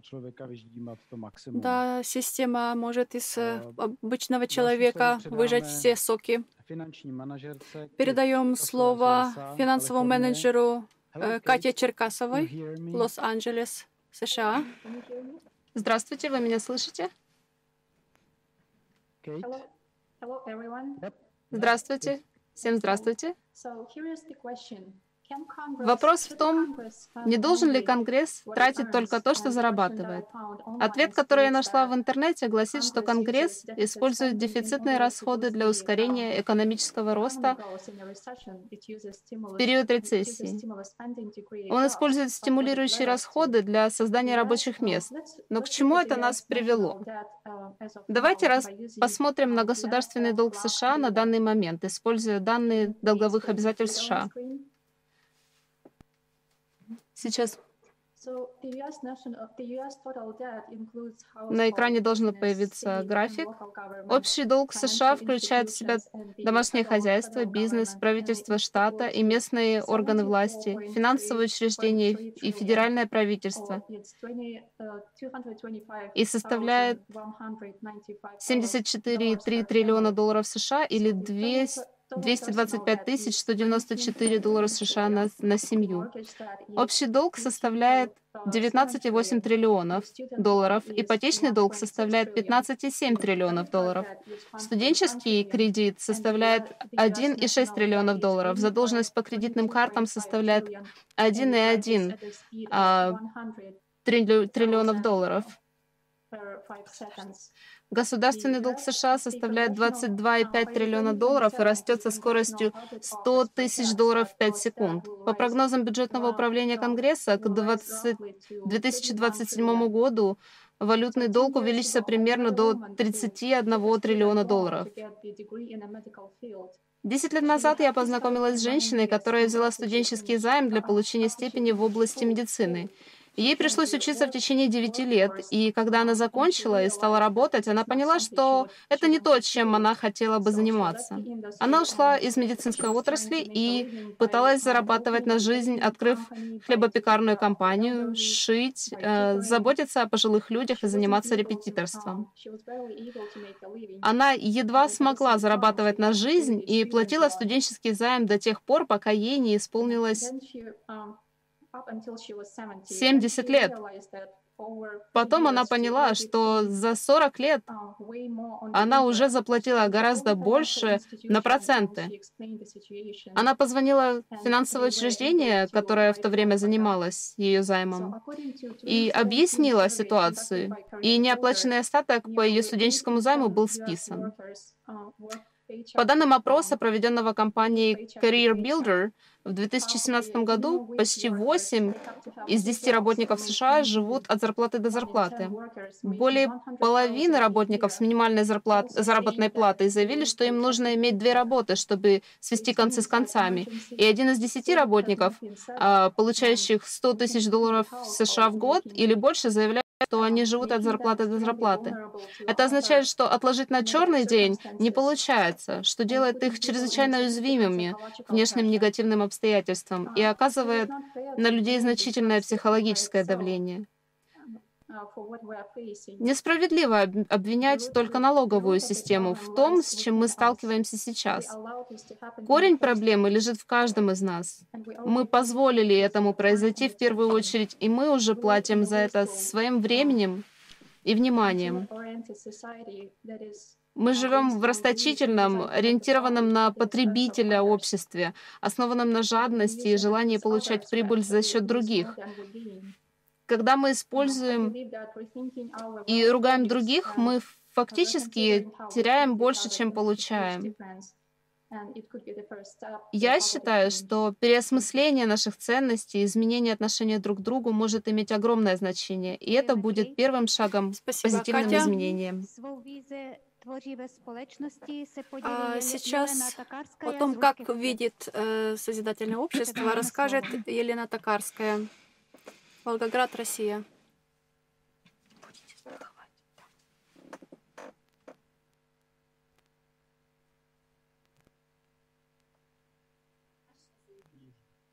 Можно однозначно заявить, что не ограничиваем только налог на доходы физического лица. Фактическое налогообложение гораздо больше. Какой же процент налогов получает государство и из чего он складывается? И из чего же он складывается? С 2001 года налог на доход физических лиц в России составляет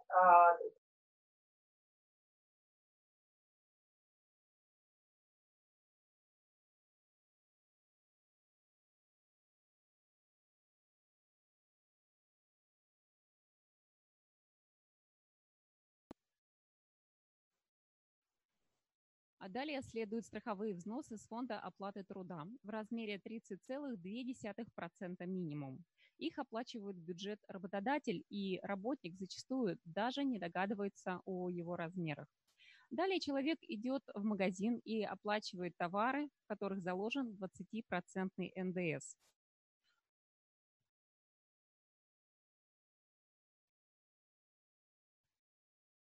Многие не обращают на это внимания, но процесс товарообмена залож... э, происходит таким образом, что производитель а, передает этот товар а, посреднику с 20% НДС.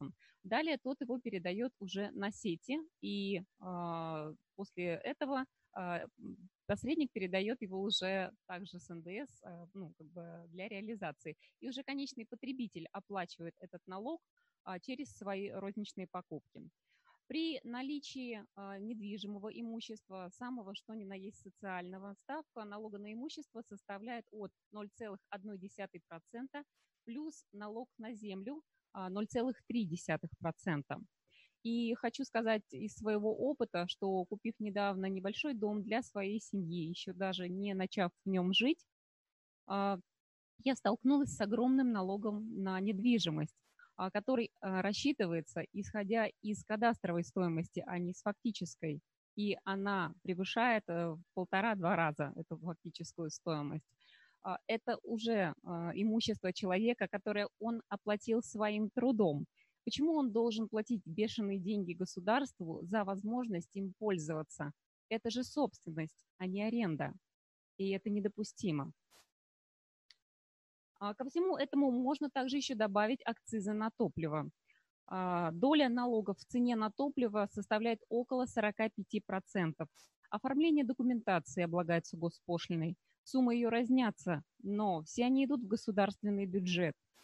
Итого а, выходит, что около 70% составляет налоговая нагрузка на обычного работающего человека. Работая в бухгалтерской сфере уже 12 лет, я наблюдаю, что занятость людей постоянно растет.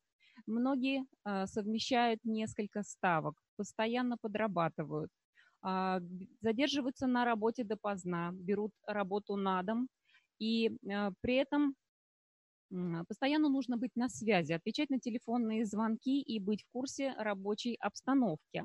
А если раньше люди спокойно ходили в отпуск на 28 дней, то сейчас вы, выбраться в отпуск на неделю бухгалтеру бывает крайне сложно. И при этом а, как бы доходы не повышаются. Рост заработной платы заметно отстает, во-первых, от роста цен, то есть человеку приходится практически выживать. И, во-вторых, это непомерное налогообложение. А из года в год идет повышение ставок по налогам. А при этом пенсии и социальное обеспечение продолжают оставаться на очень низком уровне. И все это взаимо, не взаимоувязывается. Если посмотреть на эту ситуацию более глобально, то мы увидим, что практически каждая страна имеет э, огромные внешние долги, которые берет как заемщик само государство и по этим долгам нужно постоянно рассчитываться. Способами возврата средств по долгу является либо эмиссия денег, либо повышение налоговой нагрузки на население. Но если э, посмотреть, рассчитать сумму внешнего долга из расчета на, одно, на одного работающего человека, то это получается огромные средства, которые человек просто даже не получает фактически. И это доходит до абсурда. Население не может рассчитаться с этими долгами, и их необходимо списывать.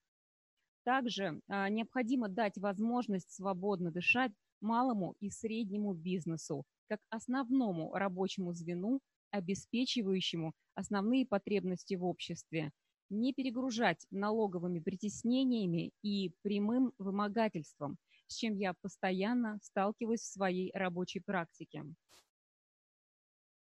Такой подход неприемлем в созидательном обществе.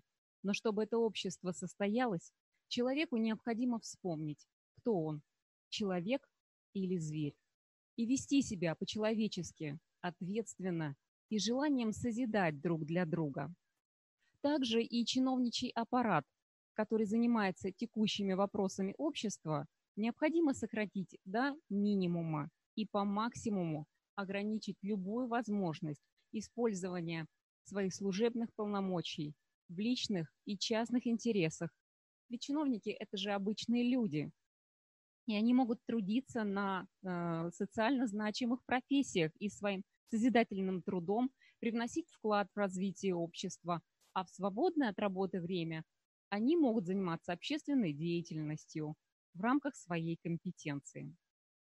При ограничении капитализации человек сможет трудиться не более 4 часов в день и жить достойно человека, принимать активное участие в социально-экономических и культурных вопросах общества. И это возможно при смене рабской психологии на мировоззрение духовно сильного, ответственного человека, готового строить мир гармонии, порядка, справедливости своими собственными руками. Спасибо.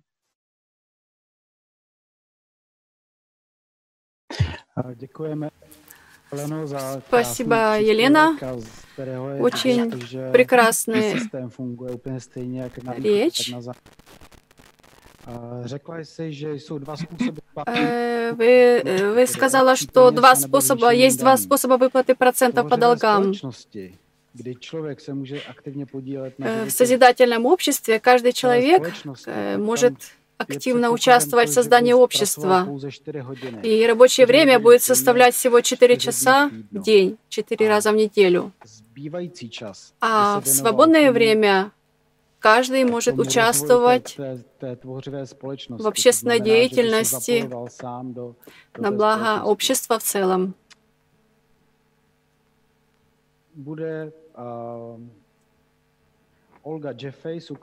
Передаем слово Ольге Джеффей из Киева, Украина. Здравствуйте. Я частный предприниматель в Украине, и меня всегда волновала эта тема. Но до недавнего времени я даже не подозревала, что около 48% своих доходов среднестатистический украинец отдает в госбюджет в виде налогов. Давайте подробнее рассмотрим, как же это получается. Налоги делятся на прямые и непрямые. Или я бы сказала, видимые и невидимые. Прямые — это те налоги, которые мы платим зарплаты, то есть налог на доходы физических лиц 18% и военный сбор. Перед тем, как выплатить зарплату, работодатель платит за каждого сотрудника взнос в пенсионный фонд, который составляет 22%. Но не считается налогом, хотя по факту идет на выплату пенсий, соцстрахование на случай безработицы и потери трудоспособности. А непрямые — это те налоги, которые включаются в цену товара или услуги. То есть мы зачастую даже не подозреваем, что мы их платим. Это налог на добавленную стоимость, который входит в цену практически всех товаров и услуг, импортная пошлина и акцизы. Мы покупаем продукты питания, одежду, билеты в кинотеатр или платим за обучение, идем к парикмахеру, пользуемся услугами общественного транспорта, и в каждом случае мы платим 20% от стоимости, платим налог в виде НДС. Все мы пользуемся услугами маршруток или такси, заправляем автомобиль, значит, платим и акцизный сбор. Кстати, почти 70% всех налоговых поступлений госбюджета составляет именно акцизный сбор на сигареты, алкоголь и топливо. Также с каждой потраченной нами гривны на мобильную связь деньги идут в пенсионный фонд. Каждый раз, обращаясь в госорганы, мы платим госпошлину. Плюс к этому некоторые из нас еще платят налог на недвижимость, земельный налог,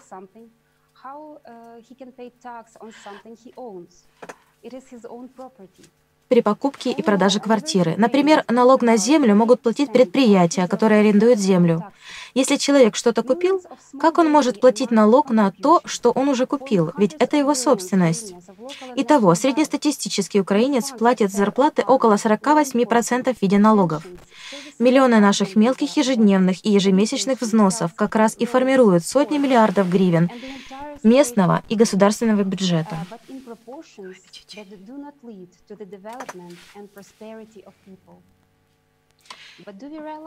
Эти деньги в результате тратятся на армию, правоохранительные органы, пенсии, выплаты по госдолгу, образование, здравоохранение, дороги, суды и весь госаппарат. Но отдаем ли мы себе отчет, что нашими деньгами мы спонсируем все то, что происходит в нашем обществе, отдавая почти половину всей своей зарплаты? Мы даже не чувствуем себя защищенными, уверенными в завтрашнем дне. Получается, как и во многих странах, в которых есть такие же налоги, нас обманывают. Фирма платит заработную плату и платит налог на то, что платит нам заработную плату. Куда идет этот налог? Потом мы получаем деньги, и с нас снимают опять подоходный налог и другие. Если за нас платит фирма налог, то туда должны включаться и пенсионный фонд, и все остальные налоги. Я наблюдаю, как люди постоянно находятся в напряжении, что завтра могут подняться цены на коммунальные услуги, на товары первой необходимости и другое, или в страхе потерять работу. Мы чувствуем себя рабами нынешней системы, пытаемся выжить, не верим в то, что можно что-то изменить. А главное, в этой гонке мы утрачиваем истинную цель жизни — но когда я оплачиваю такие колоссальные налоги, так же, как и остальные жители, то почему так мало средств выделяется, например, на охрану природы? А все идет на вооружение. Разве мы хотим войны? Нас обязали платить военный сбор, но я не хочу финансировать войну. Я, как и многие другие, выбираю мир.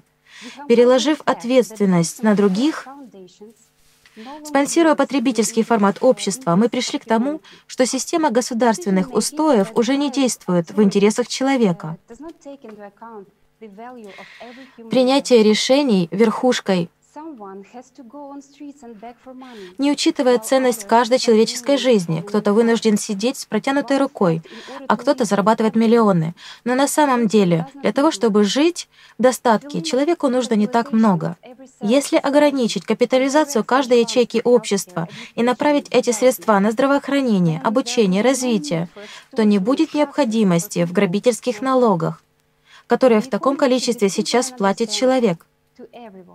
Экономика должна быть простой и понятной каждому и вести к процветанию всех людей. Какие цены установить на тот или иной товар во всем мире, куда и на что распределить освободившиеся средства от декапитализации, кто платит налоги, а кто нет, сколько дней в неделю человек должен трудиться. Это должны решать мы с вами.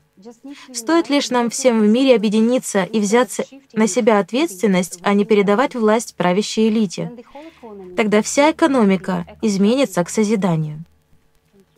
Спасибо.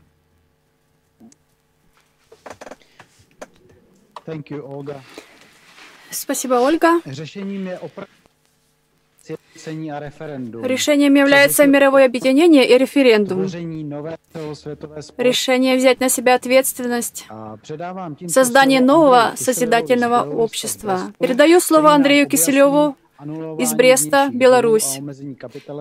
Андрей э, объяснит обнуление государственных долгов и ограничение капитализации, что позволит перенаправить освободившиеся средства на созидание созидательной экономики.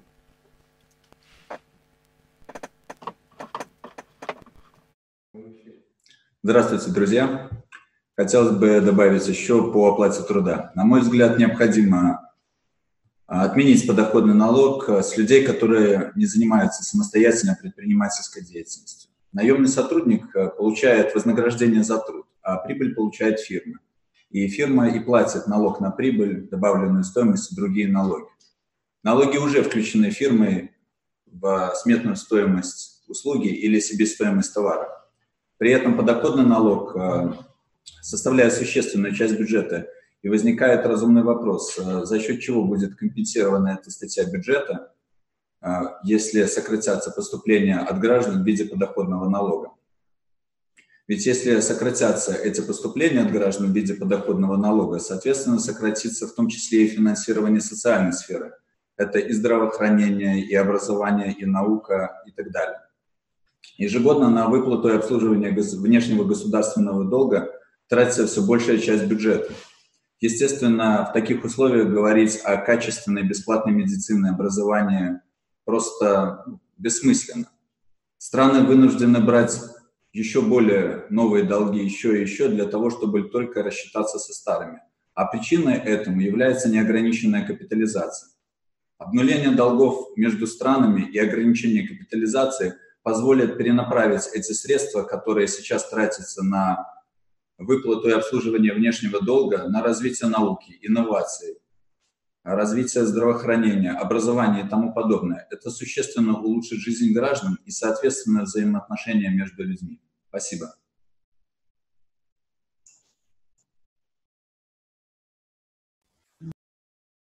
Děkujeme Andrejovi.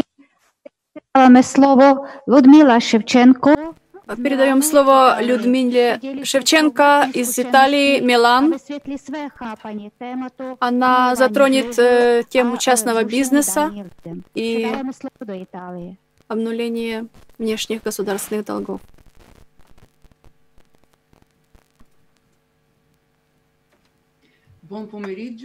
Добрый день, меня зовут Людмила. Я из Украины, но 15 лет живу в Италии. Последние 9 лет я работаю в маленькой клининговой компании. Работаю официально. Это было мое желание и выбор.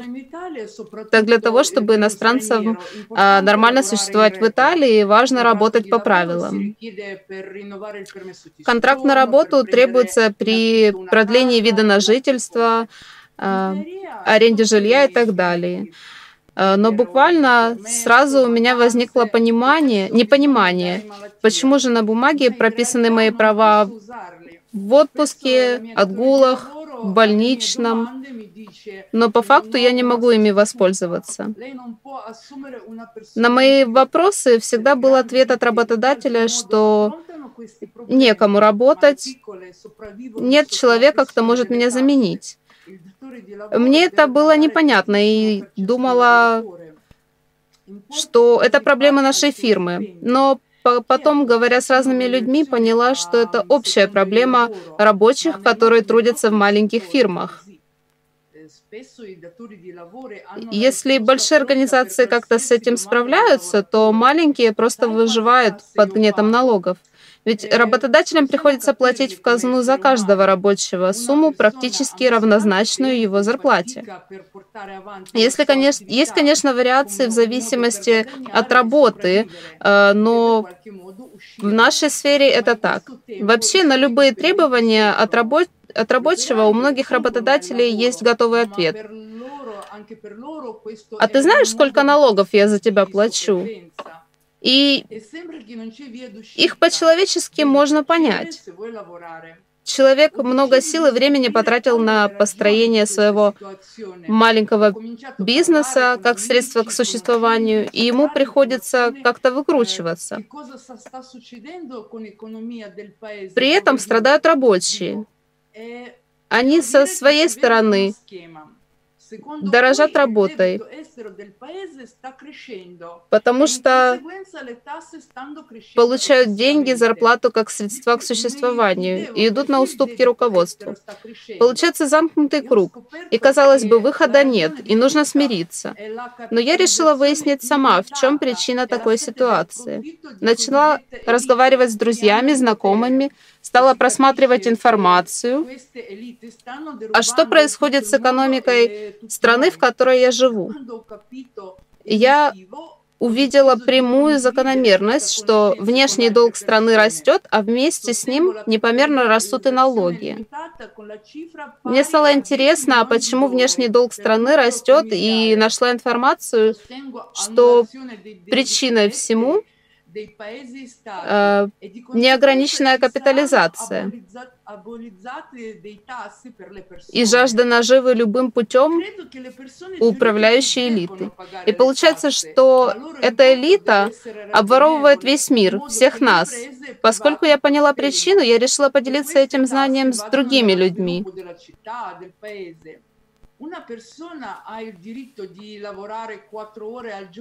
Я поддерживаю и выступаю за ограничение капитализации семейной ячейки до 10 миллионов долларов. Я за обнуление внешних долгов стран и государств, и как следствие произойдет отмена налогов для человека.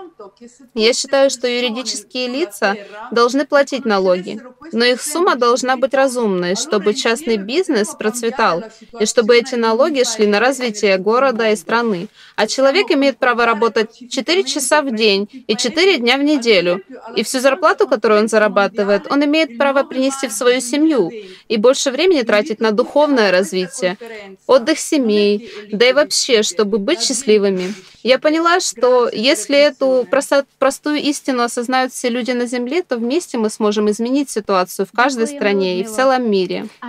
Спасибо, Я приглашаю, приглашаю всех на конференцию 9 мая 2020 года. Виктория Коваленко, менеджер по продажам из Израиля.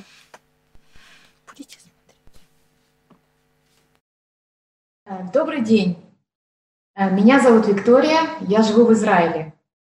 И в 2020 году будет ровно 10 лет, как я живу в этой стране. Хочу поделиться с вами, рассказать вам на примере моей семьи и то, как я это вижу, ситуацию на сегодняшний день. С каждым годом поднимаются цены на товары и услуги, не имея на то никаких оснований. Логично было бы предположить, что если человек работает больше, то и зарплата должна быть больше. Но по факту совсем иначе.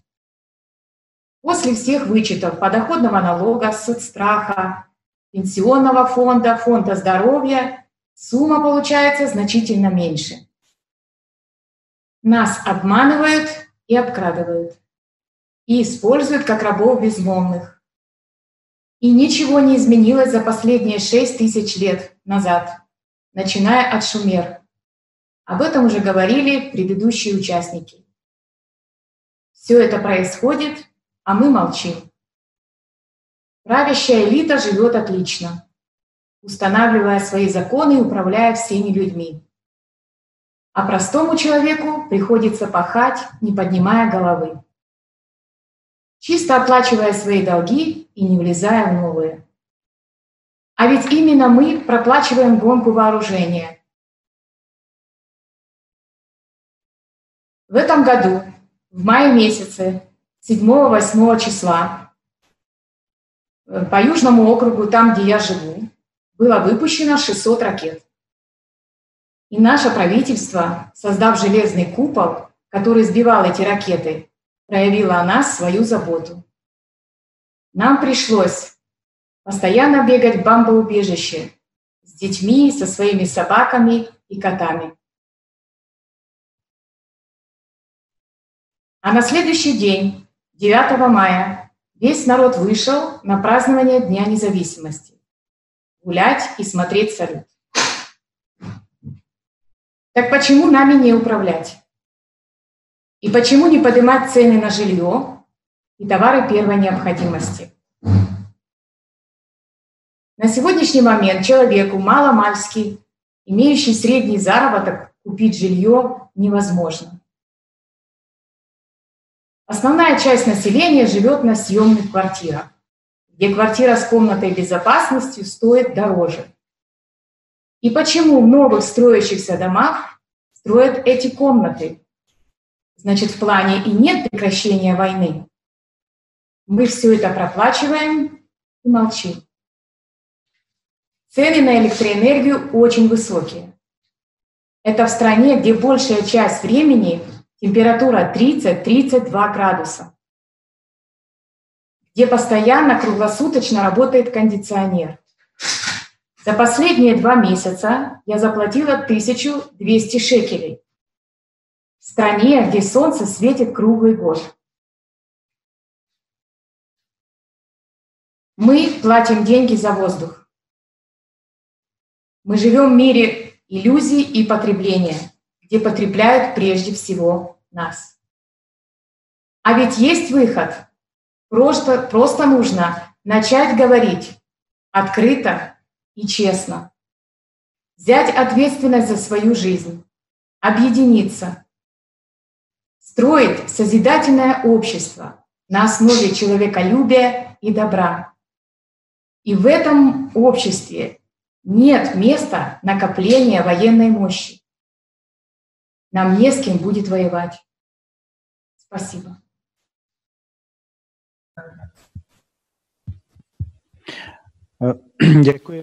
Благодарю, Виктория, за твою жизненную историю. Такая очень сильная тема. И хочу добавить, что действительно заработная, заработная плата растет, цены на продукты питания и услуг растут, а бюджетные деньги также используются в военных целях. Это как замкнутый круг, но выход есть. Создать новое глобальное общество, основанное на духовных принципах. Я передаю слово Катерине Кругер, Германия, Арсберг. Я живу в Германии. Мой ребенок пошел во второй класс. Посмотрев его учебники, я заметила, как с детства э, детям меняют цель жизни. Не духовное развитие ребенка стоит в системе образования на первом месте, а материальное. И ребенок растет с, потребитель, растет с потребительским менталитетом. А сыну выдали нарисованные евро. В учебнике по математике магазин с игрушками и сценниками. Дети считают деньги. Да, они с энтузиазмом ко всему этому подходят, но вопрос, что подпитывается подобными пособиями. В учебнике по немецкому языку продукты, где даже фирмы порой не стерты. Мой ребенок эти фирмы узнает. Не манипуляция ли это? И к чему это? Кто манипулирует и зачем? А тема сказок. Эм, трудя, э, трудолюбивых и красивых посыпают э, деньгами, золотыми монетами, а ленивых и некрасивых поливают смолой. В учебнике по немецкому языку эм, истории про пиратов, и где пираты нарисованы, как они радуются драгоценностям, сокровищам, деньгам. А разве пираты — это примеры доброты, пример дружбы, пример взаимопомощи? Такой предмет, как изобразительное искусство, в начальных классах не преподается отдельно. Дети разукрашивают уже готовые картинки. И, к сожалению, детки в школах перестали учить стихотворения. Вот они не соприкасаются с поэзией. Тогда вот получается, что воспитывается не творческая личность, а воспитывается потребитель. И еще хотела бы отметить, что одним из э, важных влиятельных факторов на систему образования является Международный валютный фонд. И это не секрет, что э, МВФ может диктовать э, системе образования то, что э, должно входить в школьную программу. И вот если отменить вот этот вот внешний долг, тогда у МВФ не будет возможности диктовать э, школ, школьном системе образования свои условия. И таким образом мы сможем построить образование таким, каким мы его видим. Вместо пиратов мы будем показывать детям примеры доброты, взаимопомощи, примеры дружбы народов. Эм, вместо эм, счета денег хорошие такие веселые, интересные задачки. А, в центре а, такого вот э, созидательного образования можно поставить не потребление для себя, а добро, развитие в человеке, развитие в ребенке самых лучших его человеческих качеств. И вот э, какое прекрасное у нас тогда будет общество, если мы, люди, сейчас вот захотели бы вот этого. Да. И вот э, при, адми, при отмене, при, при аннулировании внешних долгов, э, тогда у нас освободилось бы очень большое количество денег, это образование бы могло бы быть бесплатным. А дети — это наше будущее. Дети — это будущие министры. Дети — это будущее каждой страны, будущие послы. И вот э, какой вырастет ребенок, если с детства его воспитывать, эм, считать деньги, эм, считать ценники. Я как мама, эм, вот наблюдая то, что сейчас происходит, эм, наблюдая вот это вот то, что навязывается сейчас э, нашим детям, понимаю, как важно сейчас перейти нам все вместе в созидательное, в созидательное русло, вот в созидательный выбрать путь э, развития а, человечества. И если в системе образования на первом месте будет стоять воспитание творческой личности, развитие самых лучших человеческих качеств, развитие а, духовной составляющей ребенка. Тогда наши детки вырастут счастливыми взрослыми, которым не нужны будут дорогие игрушки, потому что,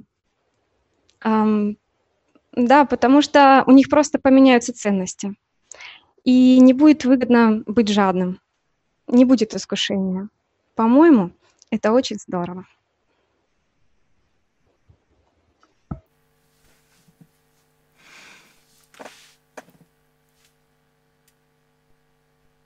Jak by to mohlo vypadat? Já schrnu jenom to, že Спасибо, Екатерина. Немнож, немножко подытожу. Ты показала, как потребительское общество влияет на наших детей, на воспитание наших детей, наше будущее. В сегодняшней игре несколько раз прозвучало, что человечество стоит на перекрестии где одна из дорог ведет к тирании, самоуничтожению, а вторая к здоровому, творческому, созидательному обществу. И что мы выберем, зависит от нас. Игра наглядно показала, что все государства сталкиваются с одними и теми же проблемами, а именно потребительским, государственным, государственной долговой зависимостью и растущим налоговым и ценовым бременем. Первым необходимым шагом будет всемирное ограничение капитализации, с чем тесно связана отмена подоходных налогов и аннулирование внешних государственных долгов.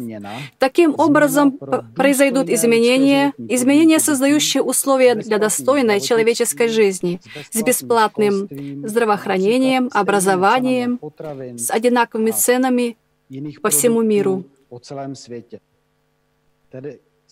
Máme na mysli společnost, společnost, kde peníze Мы говорим о обществе, в котором деньги будут просто средством обмена, но не смыслом жизни. Общество, где люди и жизнь человека будут самыми важными. Передаю слово Наталье. Сегодня мы обсудили необходимость перехода от потребительского формата к созидательному. Показали первоначальные шаги к созданию единой созидательной экономики. Ограничение капитализации является основным шагом. За ним следует аннулирование внешних долгов всех стран, что технически может быть сделано просто. Достаточно всем людям планеты объединиться в мирном диалоге и договориться. Эти шаги позволяют человечеству иметь достаточный капитал, чтобы обеспечить людей достойной оплатой, не облагая их налогами, чтобы каждый человек был социально обеспечен и защищен. Если вы поняли необходимость построения нового созидательного общества, расскажите об этом своим близким, знакомым, друзьям, всем людям на планете, чтобы 9 мая 2020 года мы сошлись всем человечеством и рассмотрели эти шаги на Всемирной конференции. А сейчас наша игра подходит к концу, и мы передаем слово Виталию, город Неаполь, где 28 сентября, 14 часов местного времени, 12 по Гринвичу, состоится следующая игра «Общество. Последний шанс. Климат». Друзья, давайте вместе создавать такое общество, где мы, наши дети и внуки будем жить в мире, счастье, гармонии, когда главной ценностью будет жизнь каждого человека и его духовное развитие. Давайте преобразуем наш общий дом, нашу планету в цветущий сад. И мы можем это сделать все вместе, все человечество, когда мы примем созидательный вектор развития. Это совершенно реально, это просто. Спасибо вам огромное.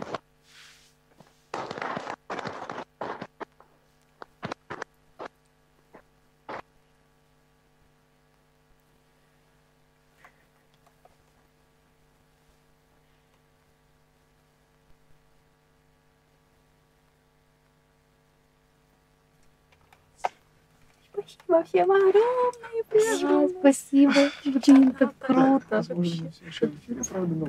Что-что? Возможно, трансляция все еще идет.